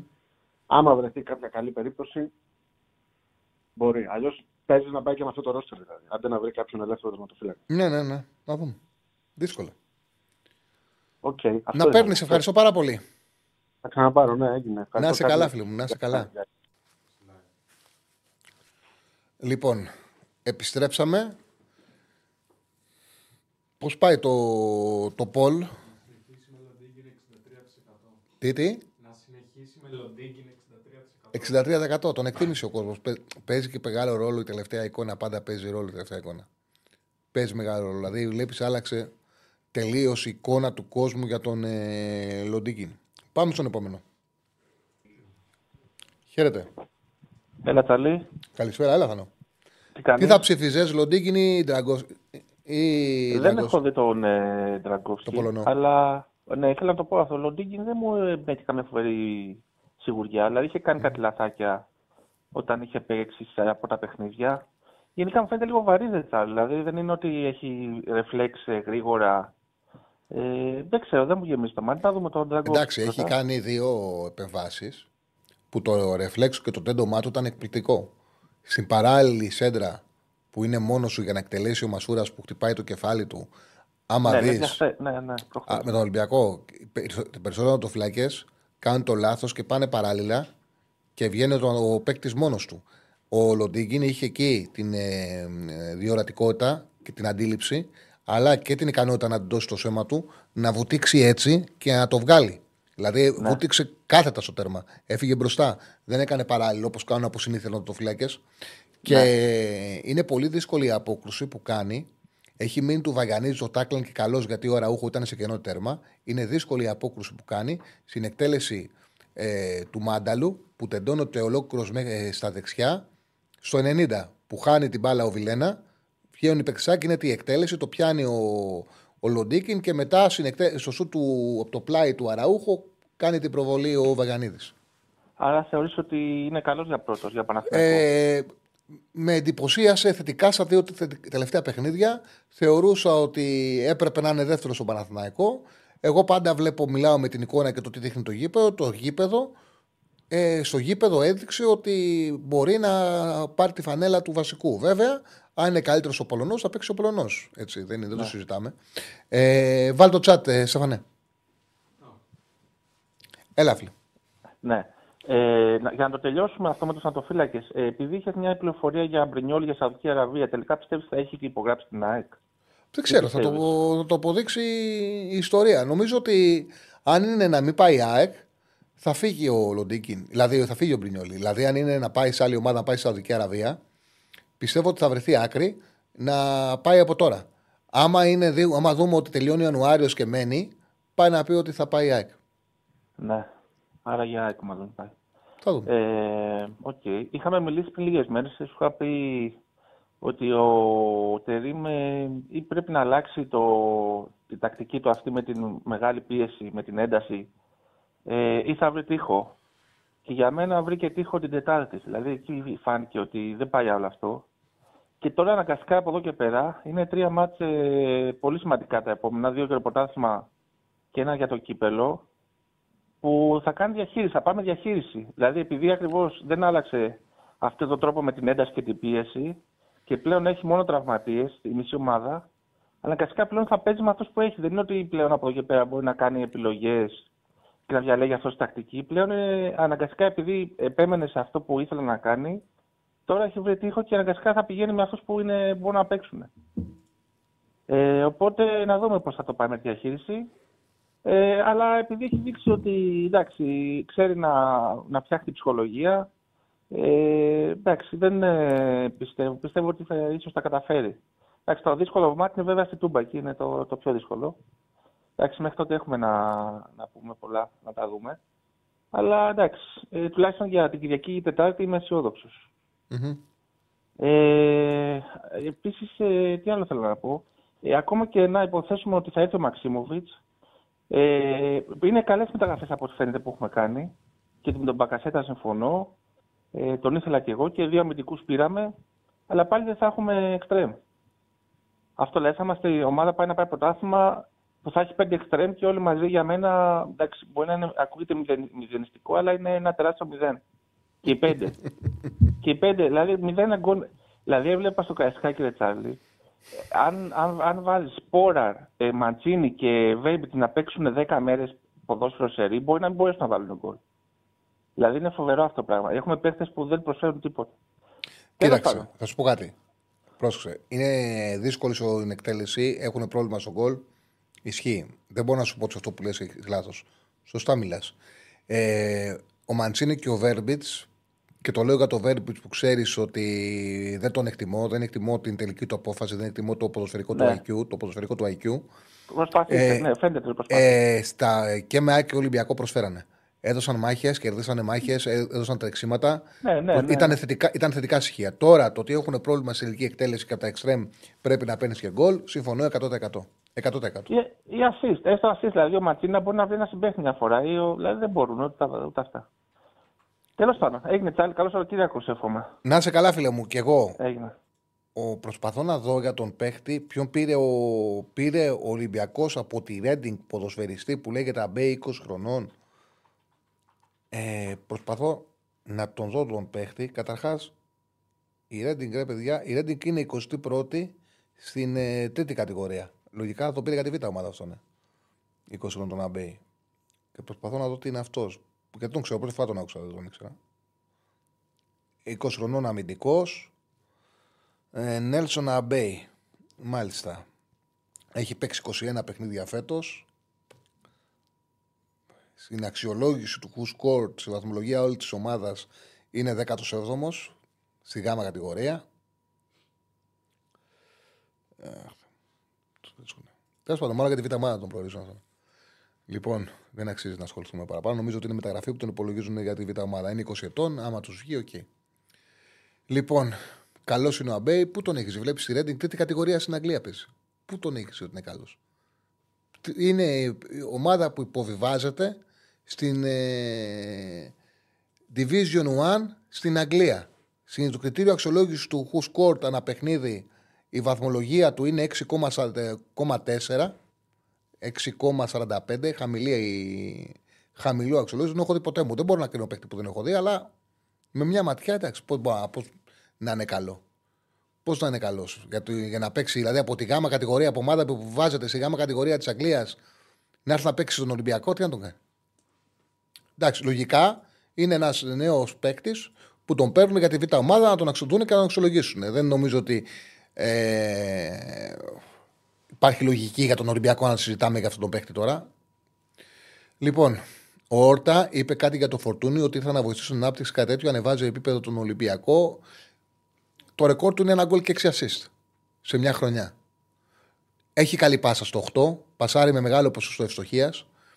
Δίνει 1,8 και πάσα στο παιχνίδι. Καλούτσικο νούμερο είναι. Καλό νούμερο είναι. Ε, έχει καλές έντρες. Τελεί στημένα, όχι για κατευθείαν, για να κάνει στημένο για σέντρα για κεφαλιά. Νομίζω είναι καλή περίπτωση. Πάμε στον επόμενο. Έχουμε γραμμές; Ναι, Πάμε στον κόσμο. Χαίρετε. Καλή περίπτωση είναι. Εντάξει, θα βοηθήσει. Δεν είναι κάτι το τρομερό. Δεν είναι κάτι το τρομερό. Αλλά εντάξει, είναι μια καλή περίπτωση. Είναι καλύτερος από, τον, ε, από αυτούς που παίζουν αυτή τη στιγμή σε αυτό το ρόλο. Όπως παίζει αυτή τη στιγμή ο Καμαρά που θέλει να φύγει. Ε, από τον. Ε, Πώς λέγεται, ο Γκερέρο. Από τον Γκερέρο είναι καλύτερος. Κατάλαβατε.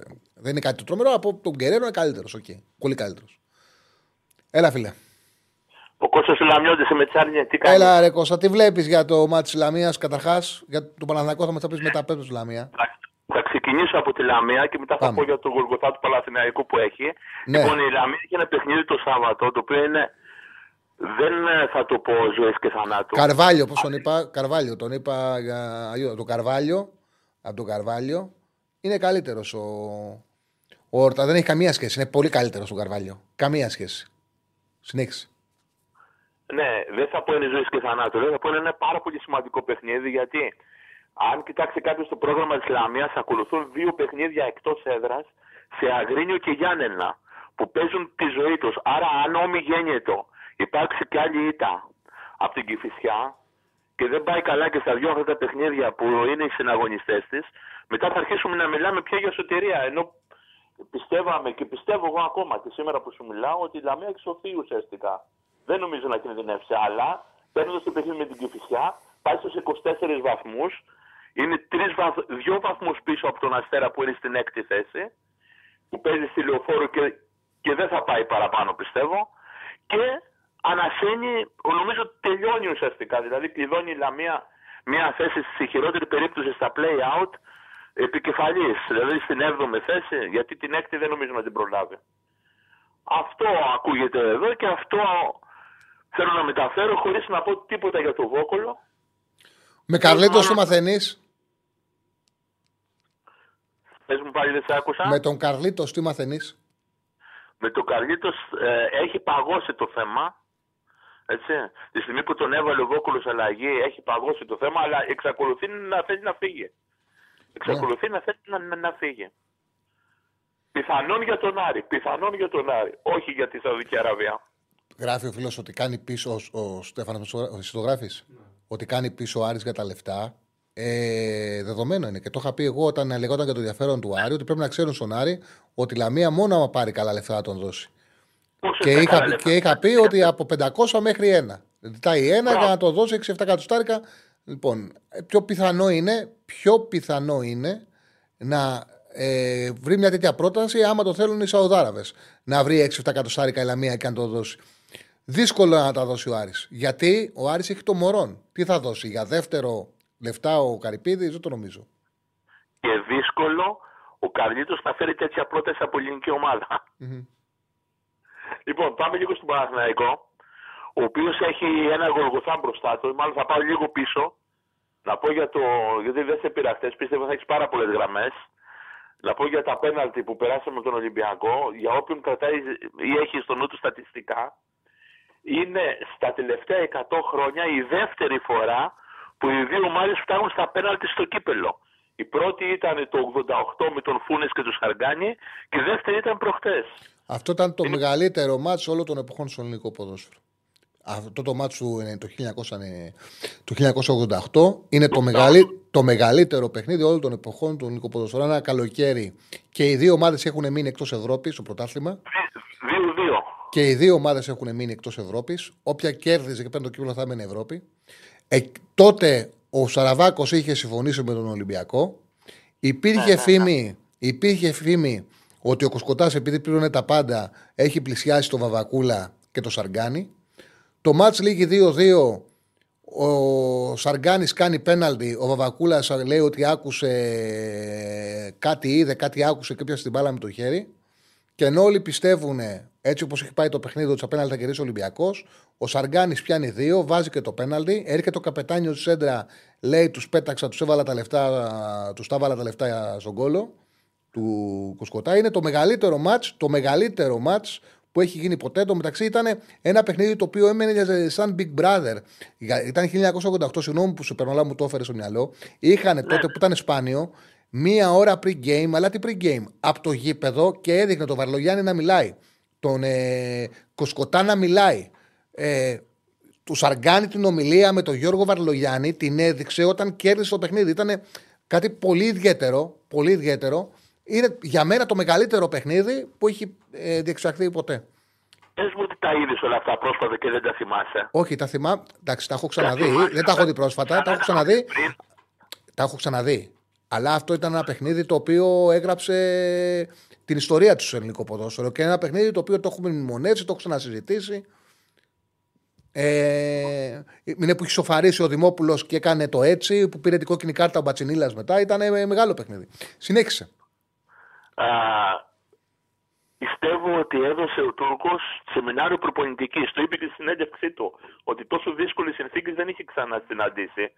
Να υπενθυμίσω εγώ για όσους δεν κατάλαβαν την ώρα που έβλεπαν ότι έπαιξε ο Μαντσίνη δεύτερο center δίπλα στο Σπόρα πριν τραυματιστεί ο Σπόρα, ότι έπαιξε ο Κότσιρας εξτρέμ και ότι έπαιξε ο Τούρκος ο οποίος έπαιζε για πρώτη φορά στην Ελλάδα center ο οποίος έχει για center back. Δηλαδή έκανε φοβερές αλχημίες και ο Παναθηναϊκός είχε πάρα πολλά προβλήματα. Πάρα, μεγαλύτερα από το Ολυμπιακό.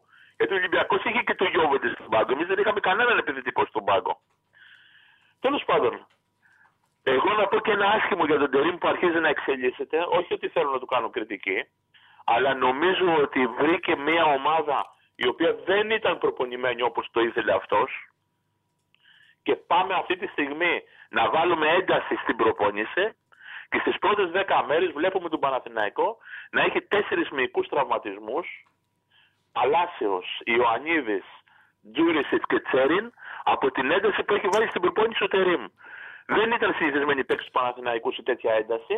Δε, ε, και, στα, και, στα, και στα παιχνίδια η διαφορά του Παναθηναϊκού που σε διακόπτω, αλλά αυτό που ξέρουμε σίγουρα, η μεγάλη διαφορά του Παναθηναϊκού είναι ότι βάζει πολύ μεγαλύτερη ένταση στα παιχνίδια από αυτή που έβαζε επί Γιωβάνοβιτς. Και γι' αυτό το λόγο τους βλέπουμε το Τζούρισιτς να καταραίει σε παιχνίδι. Το Βέρμπιτς να ζητάει αλλαγή ότι έχει γράψει σε όλα τα πόδια του. Το Σπόρα το ναι, ίδιο. Ναι, ναι, ε, το Κουανκάρ το ίδιο. Έχουν με πολύ περισσότερα τρεξίματα. Χρειάζεται το, χρειάζονται οι παίκτες την ώρα του παιχνιδιού. Ξεκινάει από την προπόνηση η ένταση που έχει βάλει ο Τερέμ και βγαίνει στο γήπεδο. Έτσι. Πολεμάει να φτάσει την ένταση του Αλμέιδα, αλλά δεν νομίζω ότι στη μέση της χρονιάς θα του βγει τέτοιο πείραμα. Εγώ πιστεύω ότι θα έχουμε και περισσότερους τραυματισμούς. Παραδείγματος χάρη με τον Αστέρα δεν σε άκουσα από την αρχή. Ο Σπόρα δεν είναι διαθέσιμος. Το ξέρεις. Όχι, δεν είναι, αυτή τη στιγμή η προσπάθεια γίνεται για τον Γερεμέγεφ, ο οποίος δεν έχει προπονηθεί.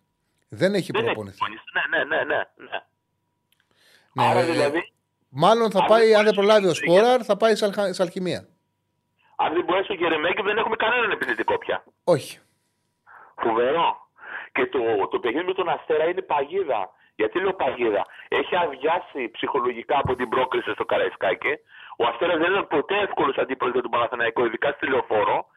Και έχει πάρα πολλές ελλείψεις και τραυματισμούς. Και δ- πιστεύω ότι θα δούμε. ε, όχι με τον Αστέρα την Κυριακή, γιατί αυτό είναι παρακεδενευμένο. Του- Με τον Αστέρα είναι μεγάλο παιχνίδι. Πρέπει του βαθμούς του πρωταθλήματος να τους διεκδικήσεις. Πιστεύω ότι θα δούμε στο δεύτερο μάτς με τον Ατρόμετο, που είναι τη Τετάρτη με Τετάρτη, παιδιά από τη Β' ομάδα. Δηλαδή, αν ο Παναθηναϊκός κατορθώσει. Πρώτα απ' όλα να πω το πρόγραμμα του Παναθηναϊκού για όποιον δε- δεν το ξέρει. Έχουμε Κυριακή Αστέρα, Τετάρτη Λεωφόρου με Ατρόμετο στο κύπελο, Καπάκι Τούμπα, Καπάκι Περιστέρι δεύτερος Ε, αγώνας ρεβάν- για το Ρεβάνς, κύπελλο. ρεβάνς, ρεβάνς. Ναι, Ρεβάνς και Ολυμπιακό μετά, στη λεωφόρο. Έτσι. Με τόσες ελλείψεις και τόσους τραυματισμούς, εγώ πιστεύω ότι αν καθαρίσει το παιχνίδι, μιλάω για τον Ατρόμητο τώρα, στη λεωφόρο με ένα σκορ πρόκρισης 2-0, θα βάλει μικρούς στη, Κοίτα. στο περιστέρι. Καταλαβαίνω ότι λες. Η, λύ- η μοναδική λύση που μπορεί να φέρουν οι μεταγραφές, δηλαδή παίζει ο Ακαϊντίν, μπορεί να παίξει για παράδειγμα, σου λέω και ο Αράος στο 6. Έρχεται ο. Ε, πώς το λένε, έρχεται ο, Τσέριν, Μπακασ, ναι, έρχεται, Τσέριν. έρχεται ο Μπακασέτας ή μπορεί να επιστρέψει ο Τσέριν. Επίσης, το άλλο λύσεις μπορεί να υπάρξουν, για παράδειγμα, θα βρεθεί θέση για τον Αϊτόρ να παίξει καλά, που παίζει χάγια. Δηλαδή μέσα από τη βελτίωση κάποιων παιδιών που έχουν κάτι να δώσουν και δεν δίνουν τίποτα. Δηλαδή λύσεις ο Παναναναϊκό πρέπει να βρει και εκ των έσω από παίκτες που δεν προσφέρουν, πρέπει να ανέβουν όπως ανέβηκε ο Βέρμπιτς. Ο Βέρμπιτς ανέβηκε. Δεν έχει κάνει γκολ, αλλά έκανε δύο καλά μάτς που έδειξε ότι μπορεί να υπολογίζεται σοβαρά τον προπονητή. Το ίδιο να κάνει ο Αϊτόρ, το ίδιο να κάνουν κάποιοι άλλοι ποδοσφαιριστές. Να επιστρέψει ο Παλάσιος, θα τα δούμε αυτά. Μιλούσες τις προάλλες για τον Μπιλάλ, σε άκουγα. Έτσι, ο Μπιλάλ δεν παίρνει συμμετοχές ούτε στη β' ομάδα. Αν ο Γιωβάνοβιτς φεύγοντας μας είχε αφήσει μια παρακαταθήκη σε δύο-τρεις μικρούς, μεταξύ αυτών και ο Μπιλάλ, θα μπορούσε να, να, να παίξει ο Μπιλάλ με τον Αστέρα. Έτσι. Αλλά δυστυχώς θέλει να φύγει γιατί δεν έχει συμμετοχές ούτε στη β' ομάδα. Πώς θα τον εμπιστευτεί ο Τερήμ να τον βάλει στην πρώτη, αν είναι έτσι; Δεν είναι δυνατόν. Ε, στην ε, Β' ομάδα νομίζω ότι σταμάτησε να παίζει από τη στιγμή που στην συμφωνία με στην συνομιλία με τον Παδημητρίου δεν δέχτηκε την παραμονή. Είπε ότι δεν θέλω να παραμείνω. Οπότε εκεί. Σοβαρά, ότι Σταμάτησε όμως, να- σταμάτησε όμως να παίζει και δεν δέχτηκε τη, τη συμφωνία. Για ποιο λόγο; Γιατί διότι δεν τον υπολογίζει. Ναι, ναι, ναι. Και σω... Μα το είπα και εγώ ότι σωστά το ποδοσφαιριστής θέλει να πάει να παίξει. Αυτό δεν τον υπολογίζουν. Να επιθυμίσω ποιος είναι ο Μπιλάλ. Είναι ο περσινός πρώτος Τον ξέρουμε. σκόρερ του Champions League στη- στη- στη- στη- στην ΚΑΠΑ 19. Δηλαδή δεν μπορούσες να του δώσεις Δεν ξέρω. κάποια συμμετοχή λεπτά στο κύπελο, στη λεωφόρο με τον Παλαιστεραϊκό. Κάτι δεν Ε, μπορούσε να του δώσεις. Εγώ δεν έχω εικόνα του, δεν- δεν- του Μπιλάλ, δεν ξέρω σε κατάσταση είναι και αν μπορεί να παίξει στην πρώτη ομάδα. Εδώ βλέπουμε ότι δεν μπορούσε, δεν έβαζε τον Γερεμέγεφ. Που ήταν ένα παιδί που ήταν ότι μπορεί να προσφέρει. Δεν ήταν εύκολο Ναι. στι αλλαγές. Σε ευχαριστώ πάρα πολύ. Όχι να, να πω δύο Ε, μιλάμε πολύ επιγραμματικά ώρα, ρε. λίγο. Μιλάς πολύ ώρα, ρε. Άντε, Τη πες μας. Δευτέρα, λίγο, τη, τη Δευτέρα. Τη Δευτέρα έχουμε δύο μεγάλα παιχνίδια.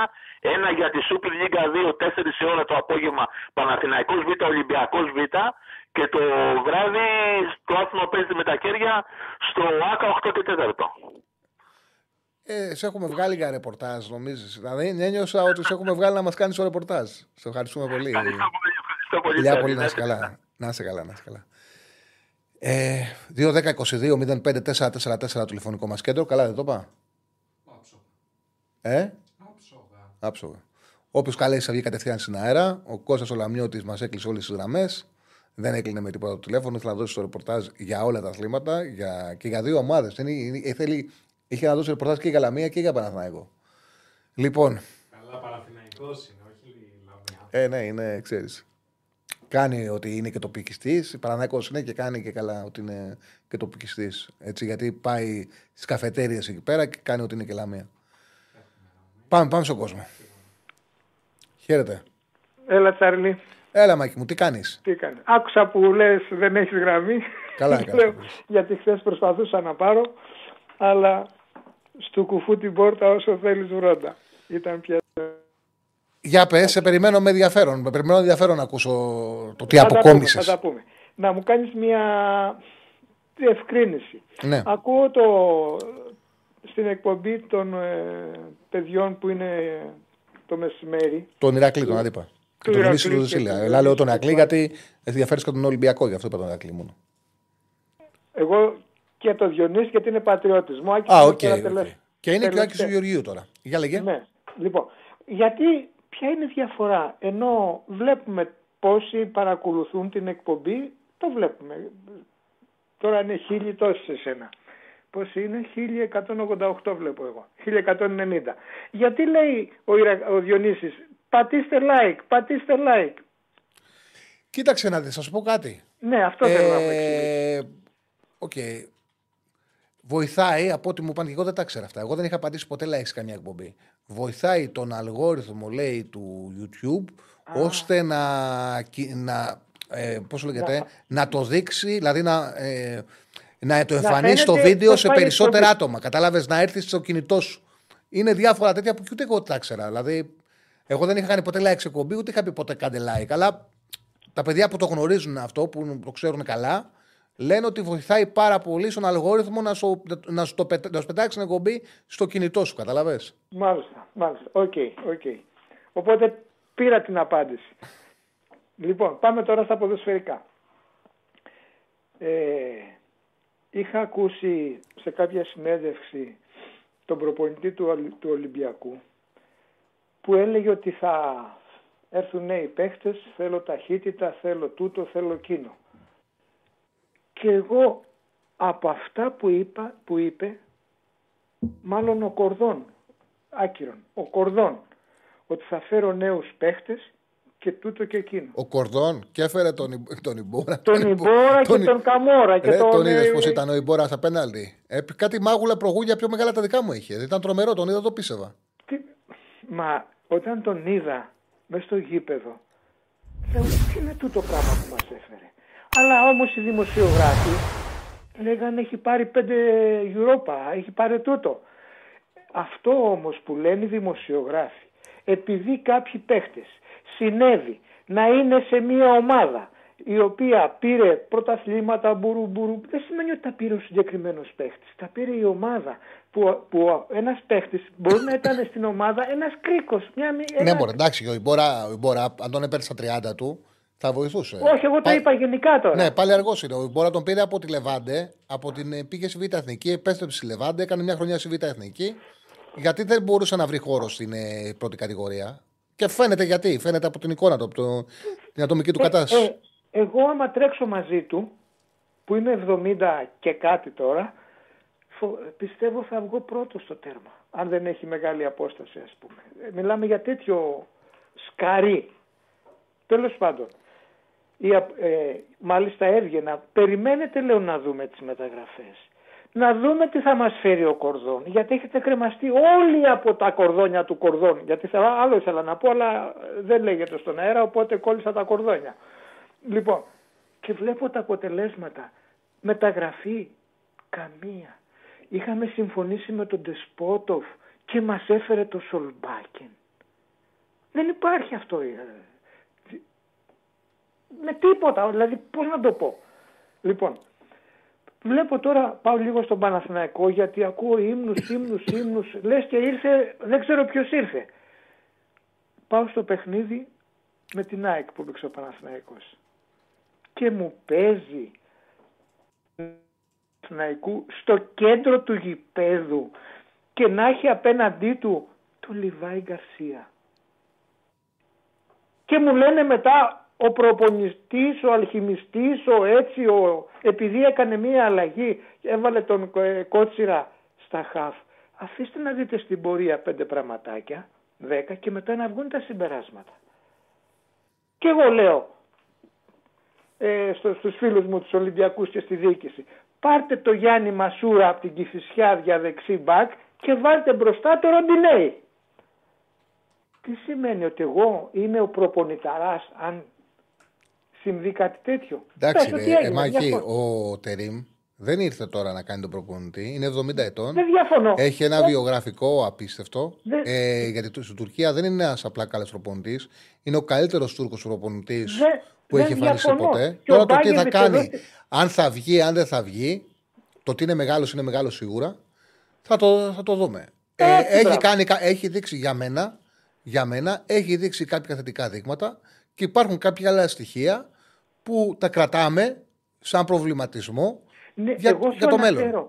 Σου αναφέρω συγκεκριμένα. Έλα. Κοι- Ναι, σε ακούω. Απλά ρε παιδί μου, ένας προπονητής έχει μια φιλοσοφία. Κάτι πρέπει να κάνει. Δηλαδή, ο Γιωβάνοβιτς έκτιζε την ομάδα που χαμηλά και ήθελε πολλές πάσες. Ο Τερήμ θέλει πίεση ψηλά. Ε, Η άμυνα στο κέντρο. θέλει με πίεση το- ψηλά ο Τερήμ. Σε αυτό το ποδοσφαιρό πιστεύει. Ναι, και αλλά θέλει είδες να όμως πιέσει ότι- στην μπάλα. Να πιέσει στην μπάλα θέλει. Ζητάει αλλά να πιέσει έφαγε- την μπάλα. Ε, με εντάξει, το όλα έχουν παιχνίδι- ρίσκο. Με το... Α, οκ. Σ' ακούω, σ' ακούω, Μάκη μου. Ξέρεις, επειδή σε βλέπω κιόλας και έρχεται η φωνή πιο αργά, ενώ Ναι. μιλάς, φαίνεται ότι μιλάς, εγώ δεν ακούω και λέω τι γίνεται. Λοιπόν, είδες όμως ότι με την ΑΕΚ, ανεξαρτήτως του ότι από, ε, το ένα γκολ ακυρώθηκε, ο Γκαρσία έβαλε δύο. Βγήκε φάτσα με το τέρμα, λόγω ταχύτητας. Όταν λοιπόν έχεις παίχτη τέτοιον μπροστά, που εμένα στην ομάδα μου δεν υπάρχει αυτός ο παίχτης, άλλος, άλλος σφάλμα του Ολυμπιακού και του Μαρτίνς με το Λιβάη, γιατί ο Ολυμπιακός τον παζάρευε το Λιβάη Γκαρσία. Αλλά ο Μαρτίνς δεν τον ήθελε. Ο προπονηταράς που είχε μάτι γαρίδα. Να, λοιπόν, και σου ανέφερα τώρα δύο πραγματάκια. Και τα λάθη που κάνανε οι φίλοι μου οι Ολυμπιακοί. Καλά για τους δημοσιογράφους δεν λέω. Όποιος παίχτης έρχεται τόσα εκατομμύρια πήρε, ε, μεταγραφή, τόσα τούτο, το, ε, από εκεί πήγε εκεί. Άνθρω, ανθρωποί μου, αφήστε να τους δείτε στην ομάδα. Ο καθρέφτης κάθε ποδοσφαιριστή είναι το γήπεδο. Είπα, έβ- έβλεπα τον Μπιέλ. Πες μου ρε εσύ, Τσάρλι, έχει σουλούπι ποδοσφαιριστή αυτός. Αυτός είναι τεράστια απογοήτευση. Είναι απογοητευμένοι στον Ολυμπιακό. Τώρα με, να πω ναι, και το αλλά έπρεπε να ρεπορτάζ. περάσουν δύο χρόνια για να το δούνε. Όχι, εντάξει, φάνηκε. ε, δεν βγήκε η την μεταγραφή. αρχή. Ήρθε με καλές προδιαγραφές. Ήρθε σαν ένας παίκτης που βοήθησε την ομάδα του να πάρει πρωτάθλημα. Ήταν MVP τη χρονιά που πήρε η Κοπεχάγη πρωτάθλημα. Τώρα κάποιες μεταγραφές βγαίνουν, κάποιες δεν βγαίνουν. Το θέμα είναι ότι βλέπαν ότι σέρνεται. Ακούς, Ναι, ναι. τον βλέπαν ότι μέσα στο γήπεδο βαριότανε. Δεν του βγαίναν οι φάσεις. Δεν, δεν. Αλλά άκουγες, τον πιστεύω. Είναι παιχταράς, έκανε τούτο εκεί. Ε, δεν με νοιάζει τι έκανε εκεί. Εδώ τι κάνει. Εγώ θέλω να βλέπω παίχτες. Πώς είναι ο, ο Τσούμπερ, ο Ελίασον, ο Λιβάη. Ξε- Να φεύγουν αέρας. Μωρέ, Μάκη, ξέρεις τι συμβαίνει. Πέρα από τους παίκτες, ο Ολυμπιακός για μένα το πρόβλημα είναι ότι τώρα σήμερα ανακοινώνει δύο μεταγραφές. Ήταν δύο παίκτες και δεν ασχολείται κανένας. Και γιατί δεν ασχολείται, Γιατί ο κόσμος βαρέθηκε. Δηλαδή είναι τόσο Τι να σου πολλέ. έχουμε πάρει 20. Ναι, μωρέ, είναι τόσο πολλές και συχνές οι μετακινήσεις. Έρχονται όχι για να μείνουν. Έρχονται, τους βλέπουν και επειδή δεν έχουν κάνει και σοβαρή αξιολόγηση για να τους πάρουν, τους ακυρώνουν και εύκολα. Πότε ήρθε ο Σολμπάγκεν, πότε έφυγε, πότε βγήκε το πόρισμα ότι δεν κάνει. Αφού δεν έκανε, γιατί τον πήρανε το Σολμπάγκεν. Δηλαδή, θέλω να σου πω, ο Μπιέλ που λες, είναι τόσοι παίκτες που έρχονται και φεύγουν, που και ο κόσμος πλέον έχει βαρεθεί. Δεν εξητάρεται. Ποιος ο κόσμος του Ολυμπιακού, που όταν ήταν να κάνει μεταγραφή ο Ολυμπιακός, εγώ στο site ε, δούλευα. Μπορεί να ήμουν έξω το βράδυ, μη- 12.30 η ώρα το βράδυ και με πέραν τηλέφωνο, πήρε μεταγραφή Ολυμπιακός, ε, πήγαινε γράψε. Και έφευγα και γύρναγα να γράψω γιατί ο κόσμος ήταν τρελαμένο να διαβάσει και τη μεταγραφή. Τώρα ποιος ασχολείται με τον Τσικίνιο, με τον Άντρε Όρτα, βαρέθηκε ο κόσμος. Είναι Θα τόσο βαριώ. μεγάλη η συχνότητα των εναλλαγών και δεν έχει δημιουργηθεί και μια ομάδα να ξέρεις ότι μου λείπει το back. Οπότε πήρα back. Να πάω να τον δω, τι θα μου δώσει. Τώρα είναι τόσο χαοτική η κατάσταση που δεν ασχολείται και κανένας. Δεν Οπότε διαφωνώ. μετράει η συνολική λογική της ομάδας και όχι ο παίκτης για μένα. Ναι. Είναι σαν να βγάζει συνεχείς ανακοινώσεις, μπουρου, μπουρου, μπουρου. Κάποια στιγμή δεν δίνει κανένα σημασία. Ναι, ναι. Ακριβώς αυτό συμβαίνει και τώρα. Μεταγραφή σήμερα, μεταγραφή αύριο, μεταγραφές το καλοκαίρι. Και βλέπουμε ότι είναι στην πλειοψηφία τους, στην, πλη- στην πλειονότητα, γιατί άμα λέω πλειοψηφία βγαίνει ένας ακροατής και μου τη λέει. Λοιπόν, το, στο μεγα- το μεγαλύτερο μέρος των ε, μεταγραφών δεν πετυχαίνει. Οπότε έχουμε πε- χάσει πλέον το ενδιαφέρον. Λοιπόν, δεν θα σε καθυστερήσω. Μάκη, Πρέπει μου ευχαριστώ να υπάρχουν πολύ. καλοί. Εύχομαι καλές εκπομπές να κάνεις και Να βλέπω καλά πηγαίνεις. Μια χαρά, μια χάρηκα- χαρά. Έλα μου, γεια. γεια. Ευχαριστώ, Μάκη μου, να είσαι καλά. Να είσαι καλά. Πάμε στον επόμενο. Χαίρετε. Καλησπέρα. Καλησπέρα. Γεια σου, γεια σου, Σάρλι. Έλα, φίλε. Αντώνης Παοκάρα. Έλα, να πάω κάρα. Ε, πιστεύεις ότι ο ΠΑΚ πρέπει να κάνει την υπέρβαση να, να ανανεώσουμε τον Dyson. Γιατί σήμερα ήρθε ο, θα έρθει ο Ατζέτης να υπογράψει λογικά. Ο Τάισον Τι ε, πιστεύεις; είναι μια περίπτωση, το έχω ξαναπεί, είναι σαν να βλέπεις μια γυναικάρα η οποία σου λέει κάποιος ότι αυτή που βλέπεις, που τη βλέπεις και, και ζαλίζεσαι, που τη βλέπεις και νιώθεις ρε παιδί μου να πάλεσαι, ε, είναι 55 χρονών, είναι 52 χρονών, 53. Αφού βλέπεις την Τζένιφερ Λόπες, δεν κοιτάζεις την ηλικία της. Άμα δεις την Τζένιφερ Λόπες, δεν σε νοιάζει πόσο είναι. Σε νοιάζει αυτό που βλέπεις. Ο Τάισον είναι έχεις δίκιο. τέτοιο πράγμα. Είναι ένας ποδοσφαιριστής που κοιτάζεις τι βλέπεις στο γήπεδο και όχι την ηλικία του. Δεν έχει νόημα η ηλικία του. Παίζει σαν 36 χρονών ο Τάισον. Εγώ βλέπω έναν παίκτη ο οποίος τρέχει με την μπάλα πιο γρήγορα από όλους τους ποδοσφαιριστές του πρωταθλήματος. Οπότε, ναι, να ανανεωθεί ο Τάισον. Δεν πάει να, είναι, να λέει και 49 το ταυτότητά του. Εκείνο ο μόνος που και με την ΑΕΚ που βγήκε με 2-0 στο man to man που έπαιζε η ΑΕΚ έκανε λάθος ο Λουτσέσκο που δεν τον έβαλε γιατί ο μόνος που μπορούσε να παίξει το ένας εναντίον ενός στην άμυνα της ΑΕΚ. Δηλαδή όσο, όσο χρονών και να είναι το man to man θα το έχει ο Τάισον και γενικά το, την τρίπλα. Κοίταξε, κάποια στιγμή το χρόνο δεν μπορεί να τον νικήσει για πάντα. Κάποια στιγμή ο χρόνος θα δείξει τα σημάδια του. Αλλά αυτή τη στιγμή ο Τάισον τον, τον χρόνο τον κερδίζει. Όσο τον βλέπεις να παίζει έτσι, τον Τάισον να τον έχει στην ομάδα σου. Είναι σπουδαία περίπτωση. Ε, έκα- έχει κάνει τη διαφορά τεράστια στο φετινό πρωτάθλημα ο Τάισον. Τεράστια διαφορά. Φυσικά. Ε, εγώ να πω ότι τον Τάισον τον ήξερα. Απλά επειδή ήταν σε μια μεγάλη ηλικία στην Ελλάδα, ε, δεν μπορούσα να αντιληφθώ ακριβώς το τι θα δώσει. Την πρώτη φορά που τον είδα και, και λέω Upman Παναγία μου τι είναι αυτός, ήταν σε ηλιοφόρο πέρσι στα playoff. Ε, όταν έπαιζε ο Γιωβάνοβιτς 4-4-2 και ο Παναγό κέρδιζε 1-0, στο τελευταίο κομμάτι του πρώτου μηχρόνου ήταν τρόμος. Ακούμπαγε την μπάλα και ήταν για τον Παναθανικό τρόμος. Και έπαιρνε την μπάλα και έφευγε ευθεία, δεν, δεν κρατικότανε. Και εκεί αντιλήφθηκα το, το επίπεδό του. Και φέτος βλέπουμε την διάρκεια του. Τώρα διάβασα κάτι άρθρα το πρωί ότι θα πάρουμε έναν Αρίας που είναι ελεύθερος από, τον, ε, από την ε, PSV έπαιζε παλιά νομίζω για δεξί μπακ. Ισχύουν αυτά, ότι είναι αλήθεια είναι... Κοίταξε να Θέματα. δει. Αυτό που ισχύει σίγουρα είναι ότι πρέπει να πάρει, θα πάρει δεξί μπακ ο Πάουκ. Τώρα που θα κάτσει μπίγια θα το δούμε. Ότι θα κοι- κοιτάνε και δεξί μπακ φαίνεται ότι το κοιτάνε. Ναι, δεδομένα. Μ, Ναι. Και κάτι άλλο θέλω να σε ρωτήσω. Τα... Επειδή δεν πρόλαβα να σε πάρω χθες τηλέφωνο να σε ρωτήσω, θέλω να μου πεις μια γρήγορη γνώμη για τα μάτια Τετάρτης. Γιατί τα είδα και δεν πίστηκα από ποιοτικό ποδόσφαιρο. Δηλαδή δεν είδα σωστή να παίζουν ορθό ποδόσφαιρο. Τι πιστεύεις; Κοίταξε, το παιχνίδι της Τετάρτης, ειδικά το Παναθανικό Ολυμπιακός, Ολυμπιακός Παναθανικό, ήταν μια κακοποίηση του αθλήματος. Απλά και τα δύο, επειδή το λέω συνέχεια ότι το ποδόσφαιρο είναι ένα- κάτι μαγικό, δεν χρειάζεται να παιχτείς σε ψηλό επίπεδο για να σε κρατήσει. Είναι, τρέφεται από τον ανταγωνισμό. Τον μέσο φύλαθο τον κράταγαν. Το γεγονός ότι είτε ο Άρης είτε η ΑΕΚ θα συνέχιζαν, είτε ο Παναθηναϊκός είτε ο Ολυμπιακός θα συνέχιζε, τον κράταγαν τον κόσμο. Ποδόσφαιρο δεν παίχτηκε σίγουρα, παίχτηκε κακό ποδόσφαιρο. Και θέλω να μου πεις πώς βλέπεις το Άρης Το Ολυμπιακός YouTube σου, τώρα. κλεί- που- κλείσε το YouTube γιατί μικροφωνίζουμε. Κλείσε τελείως. Ωραία. Πώς βλέπεις ο Άρης Ολυμπιακός τώρα με την πρόκριση του Άρη ε, σε μέσα, μέσα στο Βικελίδης και Τι; πώς θα αλλάξουν τα πνεύματα.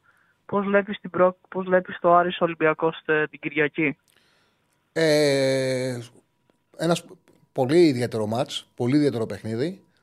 Δεν μπορώ να καταλάβω το τι θα συμβεί. Ο Ολυμπιακός δεν είναι καλά. Ο Άρης, αν, δεν χαλά, αν έμειναν συγκεντρωμένοι από την πρόξη, γιατί θέλανε πολύ αυτή την πρόξη. Αν έχουν μείνει συγκεντρωμένοι, μπορούν να πάρουν εύκολα αποτέλεσμα από τον Ολυμπιακό. Δεν είναι καλά ο Ολυμπιακός. Ο Ολυμπιακός δεν μπορούσε να κερδίσει τον Παναθηναϊκό στην παράταση που, είχε, που παίζε μέσα με εξιστόπερ. Δεν είναι καλά. Αν δεν κερδίσει ο Ολυμπιακός, θα έχει πρόβλημα την επόμενη μέρα, τη Δευτέρα. Και αυτό το λόγο μου κάνει εντύπωση που παίρνουν όλους τους ποδοσφαιριστές του Καρβαλιάλ. Μου κάνει εντύπωση. Σε ευχαριστώ πάρα πολύ, φίλε μου. κάτι άλλο; Ναι. Ε, κατά τελευταία βλέπω κάθε μέρα μεταγραφή, μεταγραφή, μεταγραφή. Κάθε μέρα κουράζουμε. Βλέπω κάθε μέρα τον Ολυμπιακό να παίρνει παίχτες να, να διώχνει χωρίς καν να τους έχει ας πούμε, το σολμπάκι που πήγαν το καλοκαίρι και έκαναν χαμό. Τώρα φέτος τώρα τον Ιανουάριο τον έδιωξαν. Και το πολύ να έπαιξε δύο ολόκληρο, ολόκληρο μάτς. Ολόκληρο 90 λεπτά. Τι να, δεν υπάρχει συνολικό σχέδιο στον Ολυμπιακό. Αυτό είναι το πρόβλημα. ευχαριστώ πολύ, φίλε μου. Καλή συνέχεια. Να είσαι καλά, φίλε. Ε, Στέφανε, το τελευταίο μας πόλ ποιο ήταν και τι ήρθε; Το κλείνω. Τι πρέπει να κάνετε ρίμ στη θέση του τερματοφύλακα. 68% να κρατήσει το Λοντίκι. Έλα, τέτοια ποσοστό. Τώρα, παιδιά, μου στέλνετε με να, συγκρί... να πω ποια μου αρέσει, αν μου αρέσει η Τζέι Λό, η Μπελούτσι ή η Ατζελίνα Τζολί. Είναι τώρα και οι τρεις είναι ασύγκριτες οι ομορφιές τους. Ε, μου αρέσουν και τρι... είναι και τρεις κούκλες. Είναι και τρεις, είναι και θελκτικά θηλυκά. Δηλαδή, σου διεγείρουν τις αισθήσεις, πώς να το πω. Δεν είναι απλά όμορφες, γιατί υπάρχουν όμορφες οι οποίες απλά τις βλέπεις σαν ε, ε, ομορφιά. Αυτές είναι και, και θελκτικές, είναι ελκυστικές. Είναι, είναι σεξι. Εγώ που έχω, έχω θέμα με την. Ε, και Σάλμα Χάγεκ, ναι. Εμένα μου αρέσει πολύ η Τζένιφερ Λόπες. Μου αρέσει αυτό το, λατίνι, το λατίνικο και μου αρέσει το μπούτι, να έχει μπούτι, αλλά να είναι σφιχτό, να είναι γυμνασμένο. Μου αρέσει το μεγάλο μπούτι να είναι γυμνασμένο και να έχει και οπίσει η γυναίκα. Να, έχει, να είναι μεγάλα και να είναι γυμνασμένο, να είναι σιτά. Μου αρέσει πάρα πολύ. Λοιπόν, αυτά. Όλες και μπελούτσι τώρα, τι συζητάμε τώρα, δεν, δεν υπάρχει. Και μπελούτσι, όλες είναι τώρα. Ε, επειδή είναι μεσημέρι, παιδιά, και δεν είμαι με βράδυ τώρα τέτοιο, είναι σε... Και εγώ με το Σέφανο είμαστε εδώ πέρα. Εντάξει. Πεινασίκι, λέει ο άλλος. Ναι, σωστό. Λοιπόν, δεν βάζεις κανένα Πολ ε, Μπελούτσι, Ατζέλινα Τζολί, Τζένιφερ Λόπες; Βάλει και μια τετάρτη δικιά σου. Εμένα, εγώ ψηφίζω Τζένιφερ Λόπες. Χωρίς και όλες μου αρέσουν πολύ. Λοιπόν, και έχουμε γραμμή; Ναι, και πάμε στον επόμενο. Χαίρετε. Γεια σου, Τσάρλι. Γεια σου, Ρε Κώστα.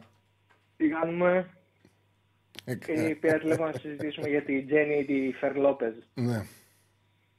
Είναι κάρα, εντάξει, δεν υπάρχει. Όπως και η Μόνικα Μπελούτσι, η οποία μεγάλωσε πολλές γενιές. Τι θα ψήφιζες, Σε ποιο πράγμα; Από τις τέσσερις. Βάλαμε ένα πόλ, δυνατό πόλ. Τζένιφερ Λόπε, Μόνικα. Δεν έχει μπει ακόμα, δεν το βλέπω. Μόνικα Μπελούτσι. Ναι. Ε, Ατζελίνα Τζολί και δεν ξέρω ποια τετάρτη έβαλες, Εύανε. Έλα μωρή Ατζελίνα. Και τη Χάγεκ. Χτυκάρα να πούμε, όχι. Εντάξει, ο καθένας που το θέλει. Εντάξει, όταν ήταν πιο Εν τω μεταξύ είχαν κάνει στι γιορτέ, ρε παιδιά, είχαν κάνει γιορτέ και στο μετρό. Ήταν το, με, το μετρό, έμπαινε, στο, έμπαινε στο, στο βαγόνι, έμπαινες μέσα και ήταν γεμάτο με, σόρουχ, με την Τζένιφερ Λόπες με σόρουχα. Είχαν κάνει μια διαφήμιση, μια διαφήμιση με, με σόρουχα και ήταν παντού Παντού έβλεπες την Τζένιφερ Λόπες με εσόρουχα. Μαύρα, πράσινα, άσπρα, ε, δαντέλες, αρτιέρες, πώς λένε και. Στο μετρό ερχόμουν η εκπομπή, έφευγα η εκπομπή, έβλεπα γεμάτη παντού την Ατζελίνα Τζολί με εσόρουχα. Τέλος πάντων. Αιδία δηλαδή, σε ποια μια ιδέα να το βλέπεις αυτό; Ναι, εντάξει. εντάξει. Το ηρωνικά το λέω. Ναι, το, κατάλαβα τι λες. Κατάλαβα τι λες. Μην, το, μην το παρακάνουμε. Το κατάλαβα. Αλλά Ότι ήταν, ρε παιδί μου, Εντάξει. Ερχόμουν να κάνω εκπομπή και σε όλη τη διαδρομή έβλεπα ένα ζελί, ένα μισόρουχα. Δεν ήταν ωραίο. Δεν ήταν, ήταν λίγο περίεργο. Για λέγε. Μετά λες τόσα πάμε για τις μαλάκες που κλωτσάνε μια μπάλα. Γιατί ακούω τη φωνή μου, κάτι έκανες και ακούω τη φωνή μου. Ε, εγώ. Όχι, όχι, ο Σέφανο, δεν μπορεί να κάνεις κάτι να ακούω τη φωνή μου. Λέω κι εγώ. Για λέγε. Καταρχάς, να πω συγχαρητήρια στο παιδί που σκεφτόμουν τόση ώρα δεν μπορούσα να καταλάβω. Μερακλής, Σοφία Βεργάρα. Γυναικάρα. Γυναικάρα. Λοιπόν, πάμε λίγο στην μπάλα γιατί θα το κάνουμε ό,τι άλλο μέσα. Ε, μόλις βγήκε επίσημα το όνομα το οποίο εγώ έβγαλα χθες στη δημοσιότητα, στην εκπομπή τουλάχιστον, επίσημα, ναι. βγήκε από δημοσιογράφους ότι ο Πάουκ κινείται για τον ε, Τζόνι Ότο ναι. της, της Wolves ε, αυτό που δεν ήξερα βέβαια είναι ότι αυτή τη στιγμή ο Τζόνι Ότο προσπαθεί να μείνει ελεύθερος από τη Wolves για να έρθει στον ΠΑΟΚ, να έρθει με μεταγραφή. Εγώ νόμιζα ότι θα, προστα... θα κυνηγήσει ο ΠΑΟΚ να τον πάρει δανεικό από τη Wolves και να τα βρουν λίγο, να μπορέσουν να προσπαθήσουν, ξέρεις, να τα βρουν το καλοκαίρι. Ε, ο παίκτης, επειδή πρόσφατα κιόλας μου το, μου το είπε και ο Στέφανος, έπαιξε κάτι σούτια με συμπαίκτες του, θέλει να Ναι. φύγει από τη Wolves, προσπαθεί να μείνει ελεύθερος για να έρθει στον ΠΑΟΚ. Εντάξει, νομίζω ότι μιλάμε για καλή μεταγραφή. Έχει τώρα πολύ δυνατό με βιογραφικό, έχει παίξει πάρα πολλέ μεγάλες ομάδες. Ατλέτικο Μαδρίτης. Ε, εντάξει, ναι. Τώρα είναι γρήγορος, είναι διαιτητικό, πρέπει να το παίξει. Θα είναι άλλο επίπεδο. Δηλαδή ένα μπακ που έχουμε να δούμε χρόνια στην Ελλάδα. Και, έχει και το καλό που έχει αυτό είναι ότι έχει παίξει και σε τριάδα άμυνας, έχει παίξει full back, έχει παίξει σαν καθαρό back. Εντάξει, είναι ξέρει. τώρα, άμα ο Πάουκ μπορέσει να κάνει αυτή τη μεταγραφή, ανεβαίνει πάρα πολύ το επίπεδο του. Να είμαστε τώρα, ανεβαίνει πολύ το επίπεδο του σε σε αυτή την πλευρά, σε αυτή τη θέση. Και νομίζω ήταν και διεθνής με την Ισπανία. Σε κάποια φάση. Τώρα δεν ξέρω αν είναι ενεργός διεθνής, δεν νομίζω. Ναι, Αλλά ήταν και διεθνής με την Ισπανία. Κάτσε να το δούμε, ρε παιδί μου. Περίμενε. Δεν είναι και τίποτα. Περίμενε. Εγώ το... Ε... Έχει παίξει τρία μάτσα, έχεις δίκιο. Τρία ματσάκια Ναι, δεν έχει έχει. παίξει. Εντάξει, αυτό είναι παράσημο από μόνο του νομίζω το να έχεις φτάσει να είσαι διεθνής στην Ισπανία. Δεν μιλάμε για μια εθνική της πλάκας. Μιλάμε είναι για το την Ισπανία. Όχι, είναι καλός Ε, παίκτης. Το δικογραφικό του είναι εκπληκτικό τώρα, μην το συζητάς. Απλά εντάξει, από το να γράφονται φήμες μέχρι να έρθει είναι μεγάλη απόσταση. Γι' αυτό το λόγο με βλέπεις αρκετά φιδωλό. Γιατί είναι μεγάλη απόσταση το τι ονόματα ακούγονται μέχρι το τι όνομα μπορεί να έρθει.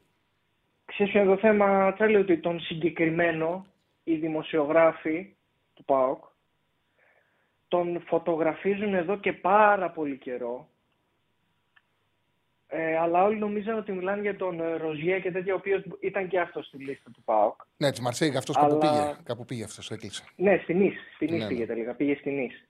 Ναι. Ε, αλλά αυ- μάλλον τον, ε, τον Τζόνι Ότο τον δουλεύει πολύ καιρό ο ΠΑΟΚ. Και για να βγει και... Και πέρσι έπαιζες στην Πρέμιερ. Φέτος δεν έχεις συμμετοχές. Πέρσι έπαιζες στην Ναι, Πρέμιερ. φέτος. Τώρα μιλάμε για παίκτη που είχε στη Θέλτα πολύ μεγάλη καριέρα. Μεγάλη καριέρα, πάντα βασικός. Ε, εντάξει, είναι ένα αξιό που κάνει τη διαφορά, μην το συζητάς. Μπακ, όχι εξτρέμ, μπακ. Back, ναι, ένας back, ένα δεξί back που κάνει τη διαφορά. Ε, τώρα, τώρα επισημοποιήθηκε με την έννοια το ότι επέτρεψε ουσιαστικά η ΠαΕ στους δημοσιογράφους να διαρρεύσουν το όνομα, γιατί εγώ αυτό υποψιάζομαι, Μμμ. που σημαίνει μάλλον ότι πάει και καλά, γιατί ως τώρα υπήρχε μια άβρα ότι α, ναι, μάλλον αυτόν λένε και, και, και, και, και, αλλά οι δημοσιογράφοι δεν έλεγαν το όνομά του επίτηδες, από ό,τι καταλαβαίνω. Όλα. Οπότε μάλλον πάει καλά. Δεν ξέρω αν έχει κλείσει, προφανώς, αλλά μάλλον πάει καλά. Και για να μπήκε σε μια διαδικασία ο Πάοκ να δώσει ιδανικό τον Λίρατζι και να μείνει μόνο με τον Σάστρε και τον Βιερίνια. Όχι, και ότι θα, τον αποκτήσει, θα, Πιτζιέρα απο- ότι θα αποκτήσει, θα αποκτήσει. Τώρα δεν ξέρω αν θα κάνει αυτή τη μεταγραφή. Το οποίο το αρνητικό της είναι ότι δεν έχει παίξει φέτος καθόλου. Αλλά τα προηγούμενα μόνο μία χρόνια συμμετοχή. σε υψηλό επίπεδο, στα προηγούμενα χρόνια γεμάτα σε υψηλό επίπεδο. Σε υψηλό επίπεδο.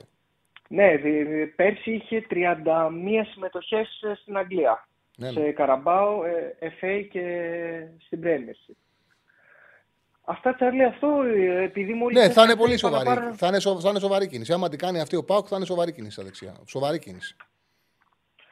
Treble, θα κάνουμε treble. Κάνουμε. Τσάρλι. Δεν Σε θα ευχαριστώ κάνουμε, πάρα δεν θα πολύ. Κάνουμε, αλλά θα λέμε να το κάνουμε. Καλή συνέχεια, κάντε like. Γεια σου, Πορτάρα Στέφανε. Να είσαι καλά, να είσαι καλά. Ε, Πώς έχει πάει, πώς πάει, γιατί με ενδιαφέρει αυτός ο διαγωνισμός, αυτό το poll.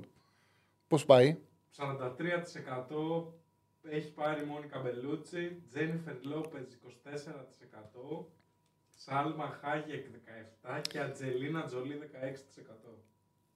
Εντάξει, η Σάλμα Χάγεκ έχει, και- είναι ίδιο επίπεδο. Είναι λίγο κοντή. Είναι λίγο κοντή. Εντάξει, αυτή έκανε ένα καλό γάμο, έχει οικονομήσει τώρα. Εντάξει, άνετη. Όλες αυτές βέβαια. Απλά η Χάγεκ νομίζω ότι έκανε το, οικονομικά τον πιο δυνατό γάμο από όλες. Λοιπόν, πάμε στον επόμενο. Α, δεν έχουμε γραμμή. Οκ. Βγάλε μου το chat να, δω, να βάλουμε το chat. Και μετά να πούμε σύγχυμα γιατί έχουμε μη βάλεις άλλη γραμμή. Έχουμε 10 λεπτά να βγάλουμε το σύγχυμα του τριμέρου. 42 Μπελούτσι, 17 Τζολί, 24 Λόπες, 17 Χαγιέκ. 25 τώρα Τζολί. Μάλιστα, ωραία. Λοιπόν, ναι, ενώ η Λόπες είναι ύψος, είναι πιο ψηλή η Τζένιφερ Λόπες από την ε, Σάλμα Χαγιέκ. Εντάξει, τώρα όλες ωραίες είναι, παιδιά. Τώρα τι συζητάμε. Είναι όλες ωραίες. Τώρα απλά συγκρίνουμε το, τα top. Λοιπόν, με Φαμπιάνο τι γίνεται. Με Φαμπιάνο δεν έχει ανανέωση ακόμα. Υπάρχει ενδιαφέρον της ΑΕΚ. Τώρα ξέρεις, συνήθως η ομάδα. Βέβαια, ο Άρης επειδή πάει για, για τρόπεο, πάει για τίτλο, είναι πιθανό να τον κρατήσει ακόμα και να μην καταφέρει να ανανεώσει. Γιατί συνήθως, για παράδειγμα, το Μαντί Καμαρά περιμένετε θα φύγει. Δηλαδή, το, γι' αυτό το λόγο παίρνει σε αυτές τις θέσεις παίκτη Ολυμπιακός. Θα τον δώσει τον Μαντί Καμαρά. Δεν υπήρχε, υπάρχει περίπτωση από τη στιγμή που τον ανανεώνει να τον κρατήσει μέχρι το καλοκαίρι. Θα πάρει ό,τι είναι να πάρει να μπορέσει να τον δώσει. Ε, δεν ξέρω αν πήρε το Ρόζου Άρης για αυτό το λόγο για να μπορέσει να δώσει το Φαμπιάνο. Γιατί συνήθως όταν δεν μπορεί να κρατήσει κάποιον, κοιτάζει στον Ιανουάριο να το δώσεις. Δεν ξέρω αν θα προσπαθήσει ο Καρυπίδης μέχρι τα τελευταία σημεία να τον ανανεώσει. Ακόμα δεν έχει ανανεώσει. Τον θέλει και η ΑΕΚ, από ό,τι καταλαβαίνω για το καλοκαίρι. Βέβαια έχουν καλές σχέσεις μεταξύ τους. Λοιπόν, ε, σαν τη Σακύρα δεν έχει, εγώ νομίζω ότι είναι πιο κάτω η Σακύρα και από τις τέσσερις που αναφέραμε. Χωρίς να λέω ότι δεν είναι, δεν είναι ωραία. Κούκλα είναι, αλλά και αυτή έχει το, το juicy, το sexy, αλλά είναι πιο, πιο κάτω. Λοιπόν, κάτι να άποψή μου του λέξει. Λοιπόν, πάμε να ξαναδώσουμε, να ξαναδείξουμε την κάρτα με, τα, με τη σημαντική κάρτα με τη Super League. Σάββατο, Πας Γιάννενα Πανσεραϊκός γκολ γκολ. Όφι Πανετολικός γκολ γκολ. Είναι το γκολ γκολ στο, στο μάτσο Πας Γιάννενα είναι στο 2. Το γκολ γκολ στο μάτσο Πανετολικός στο 2-0-5. Βόλος Πάοκ το διπλό στο 1,45. Παναθναϊκό Ασέρα Τρίπολης Άσο με άντερ 3,5 πάει στο 1,90 από το 1,30. Και Άρης Ολυμπιακός άντερ 2,5 στο 1,72. Αυτά είναι τα παιχνίδια από την ε, Super League. Και πάμε να δούμε λίγο το, το σύγχυμα του τριημέρου. Έχει Super Cup στην Ιταλία, στο Ριάντ, αυτή η σαχλαμάρα που, που γίνεται, για να βγάζουν λεφτά οι ομάδες και να βλέπουν και οι Σαουδάρευε από κοντά μπάλα.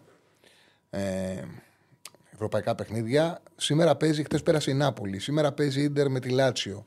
Η Ιντερ που έχει πάρει τα τελευταία δύο Super Cup και τα τελευταία δύο κύπελα. Φέτος σίγουρα στόχος είναι το πρωτάθλημα, αλλά στην κυριαρχία που θέλει να φτιάξει η Ιντερ χρειάζεται τους τίτλους, το θέλει το παιχνίδι. Η Λάτσιο προέρχεται από δύο καλές, τρεις νίκες, μία με την Ινέζα το 1-2 κέρδισε στον τελικό κυπέλου την ε, Ρώμα και στους 16 ε, του κυπέλου τη Ρώμα και έδιωξε του Μουρίνιο και κέρδισε και ένα 0 τη Λέτσε. Επειδή τα είδα και τα δύο μάτς και τη Λέτσε το 1-0 γιατί το είχα παίξει, το είχα δώσει κέρδισε ένα 0, δεν ήταν καλή και με τη Ρώμα τα έχω δει και τα δύο μάτς δεν είναι καλά η Λάτσε να κερδίσει την Ιντερ. Θεωρώ ότι η Ιντερ είναι ένα παραπάνω επίπεδο. Ο Άσος 1-60. Λοιπόν, Πάμε στο Κόπα Αφρικα, όπου η Σενεγάλη, μισό λεπτό, μισό λεπτό, η Σενεγάλη είναι ε, η κάτοχος, παίζει με το, με το Καμερούν. Η Σενεγάλη στην πρεμιέρα της κέρδισε με 3-0 την Κάμπια, παίζοντας ωραίο ποδόσφαιρο, ε, το Καμερούν έφερε ένα-ένα με τη Γουινέα, απο, απογοήτευσε. Υπάρχει έντονη κριτική στο Σόγκ, έντονη κριτική και λένε ότι αν δεν περάσει θα φύγει από τώρα. Είναι το πιο πιθανό είναι ότι αν δεν πάει καλά να τελειώσει η συνεργασία τους. Ε, είναι καλή ομάδα Σενεγάλη, θέλει να προχωρήσει στο Κοπα Αφρικα, θέλει, έχει κατακτήσει το τρόπεο, έχει εντάξει, ένα ρόστερ για την διοργάνωση πάρα πολύ πλούσιο. Με βάση την εικόνα των, των πρώτων παιχνιδιών, ο Άσος απόδοση διπλασιασμού. Για να δω τώρα πόσο δίνει ο Άσος Σενεγάλης. Ε, Σενεγάλη, μισό λεπτό, κοπά Αφρικα, διεθνή. Διεθνή. Όχι, εδώ πέρα δεν έχει τα Euro. Πού να πάω κοπά Αφρικα, Περού, κάτσε να δω πάω κάτω κάτω. Λοιπόν, Σενεγάλη έχει πέσει. Έχει πέσει στο 1,85. Ε, λογικό θα πέφτω, θα το δώσω εγώ, ήταν στο διπλασιασμό. Έχει πέσει στο 1,85. Αυτά είναι τα δύο για σήμερα. Για το Σαββατοκύριακο. Premier League. Επιστρέφει στη δράση η Arsenal μετά από 13 μέρες. Το χρειαζόταν αυτό ο Αρτέτα, το χρειαζόταν αυτό η ομάδα. Είχε πέσει, είχε μια μεγάλη κόποση. Προερχόταν από δύο συνεχόμενες ήττες. Η μία με τη West Ham το 0-2, με τη Fulham το 2-1. Μετά την ισοπαλία στο Anfield, αποκλείστηκε στο κύπελο. Από το μάτς κυπέλου που αποκλείστηκε, έχει να παίξει 13 μέρες. Το χρειαζόταν αυτό το φρεσκάρισμα και για τον Σακά και για τον Άντεγκαρτ και για ποδοσφαιριστές που έχουν φάει πολύ μεγάλο βάρος. Υποδέχεται την Crystal Palace, που η Crystal Palace μετά από μια συνεχόμενα αρνητικά αποτελέσματα κατάφερε και ε, έκανε, και έκανε νίκη. Ε, κέρδισε την Bradford, και, αλλά έχασε παίξει την περασμένη Τετάρτη και έχασε από την Everton. Δηλαδή είχε αγώνα την Τετάρτη ε, η Crystal Palace. Ε, δεν πρόλαβε να φρεσκαριστεί να ξεκουραστεί. Θεωρώ ότι ο Άσος με over 1,5 που είναι πάνω από 1,50 ε, είναι μια λογική επιλογή. Να ξεκινήσουμε τα δελτία μας 2,5 ώρα, θα το δούμε κλώσο παιχνίδι. Να ξεκινήσουμε τα δελτία μας με άσο και over 1,5 την, ε, την Arsenal. Τώρα από εκεί και πέρα στην Ιταλία, ε, στην Ισπανία να ξεκινήσουμε με 7,5 ώρα Βαλένθια Μπιλμπάο. Είναι εκπληκτική η φόρμα που έχει η Μπιλμπάο 7-3-0 με ωραίο ποδόσφαιρο, σκοράρι. Κέρδισε στον τέρμπι των Βάσκων 2-1 την προηγούμενη αγωνιστική. Σε αυτό το διάστημα το Σερί έχει παίξει ωραία μπάλα, έχει πάρει αποτέλεσμα ακόμα και στην έδρα της Χιρόνα. Ε, πάτησε τετράδα. Πάτησε τετράδα έχοντας ε, ένα συν τρία από την Ατλέτικο Μαδρίτης με ένα μάτς βέβαια, έχοντας ένα μάτς παραπάνω και έχοντας τους ίδιους βαθμούς την Παρσελώνα, είναι τρίτη η Μπιλμπάο, τέταρτη η Μπαρσελόνα, όμως η Μπιλμπάο έχει ένα μάτς παραπάνω και είναι πέμπτη Ατλέτικο με ένα μάτς λιγότερο. Αλλά έχει βρει αυτή την όθηση, ένα ρεκόρ εντυπωσιακό 7-3-0. Ε, είναι καλά, θέλει υπέρβαση για να πιάσει τετράδα. Σκοράρει τα τελευταία τέσσερα παιχνίδια, έχει δύο ισοπαλίες, δύο νίκες στο Μεστάγια. Έχω πάει το Χ2 και το έχω πειράξει και το κάνει με over μισό. Και κατέβασε μου, κατέβασε μου λίγο το, το chat. Ε, Χ2 με over μισό είναι στο 1,47. Το ανε, ανεβάζει την απόδοση. Και Ουντινέζε Μίλαν διπλό, στο 1,85 το διπλό της Μίλαν. Ε, στην έδρα της Ουντινέζε. Η Ουντινέζε έχει μία από τις χειρότερες έδρες. Η Έμπολη είναι η χειρότερη έδρα και μετά είναι της Ουντινέζε. Έχει μόλις μία νίκη στο φετινό πρωτάθλημα. Το τελευταίο εντός έχασε από την ε, Λάτσιο 1-2. Η Μίλαν πατάει πιο γερά πλέον στα πόδια του ο Πιόλη γιατί ε, κινδύνευε η θέση του. Τον αγαπάνε οι παίκτες του και προσπάθησαν να το κρατήσουν. Κάνα τρεις συνεχόμενες νίκες. Και αυτό είναι ένα σημαντικό. Έχει αρχίσει να πατάει πιο γερά στα πόδια του. Όμως θέλει επιτυχίες, θέλει νίκες, ώστε να μπορέσει να τελειώσει τη σεζόν και να κοιτάξει μέσω του Europa League μήπως κάνει και μια επιτυχία.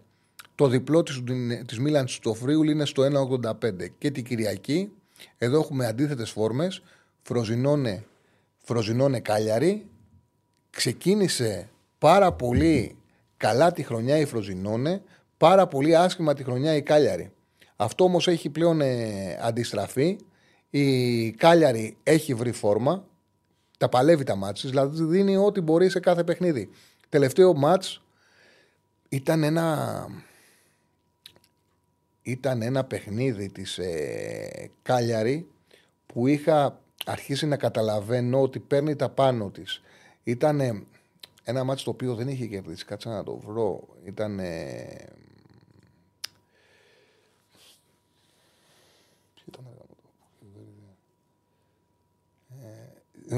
ναι, ναι.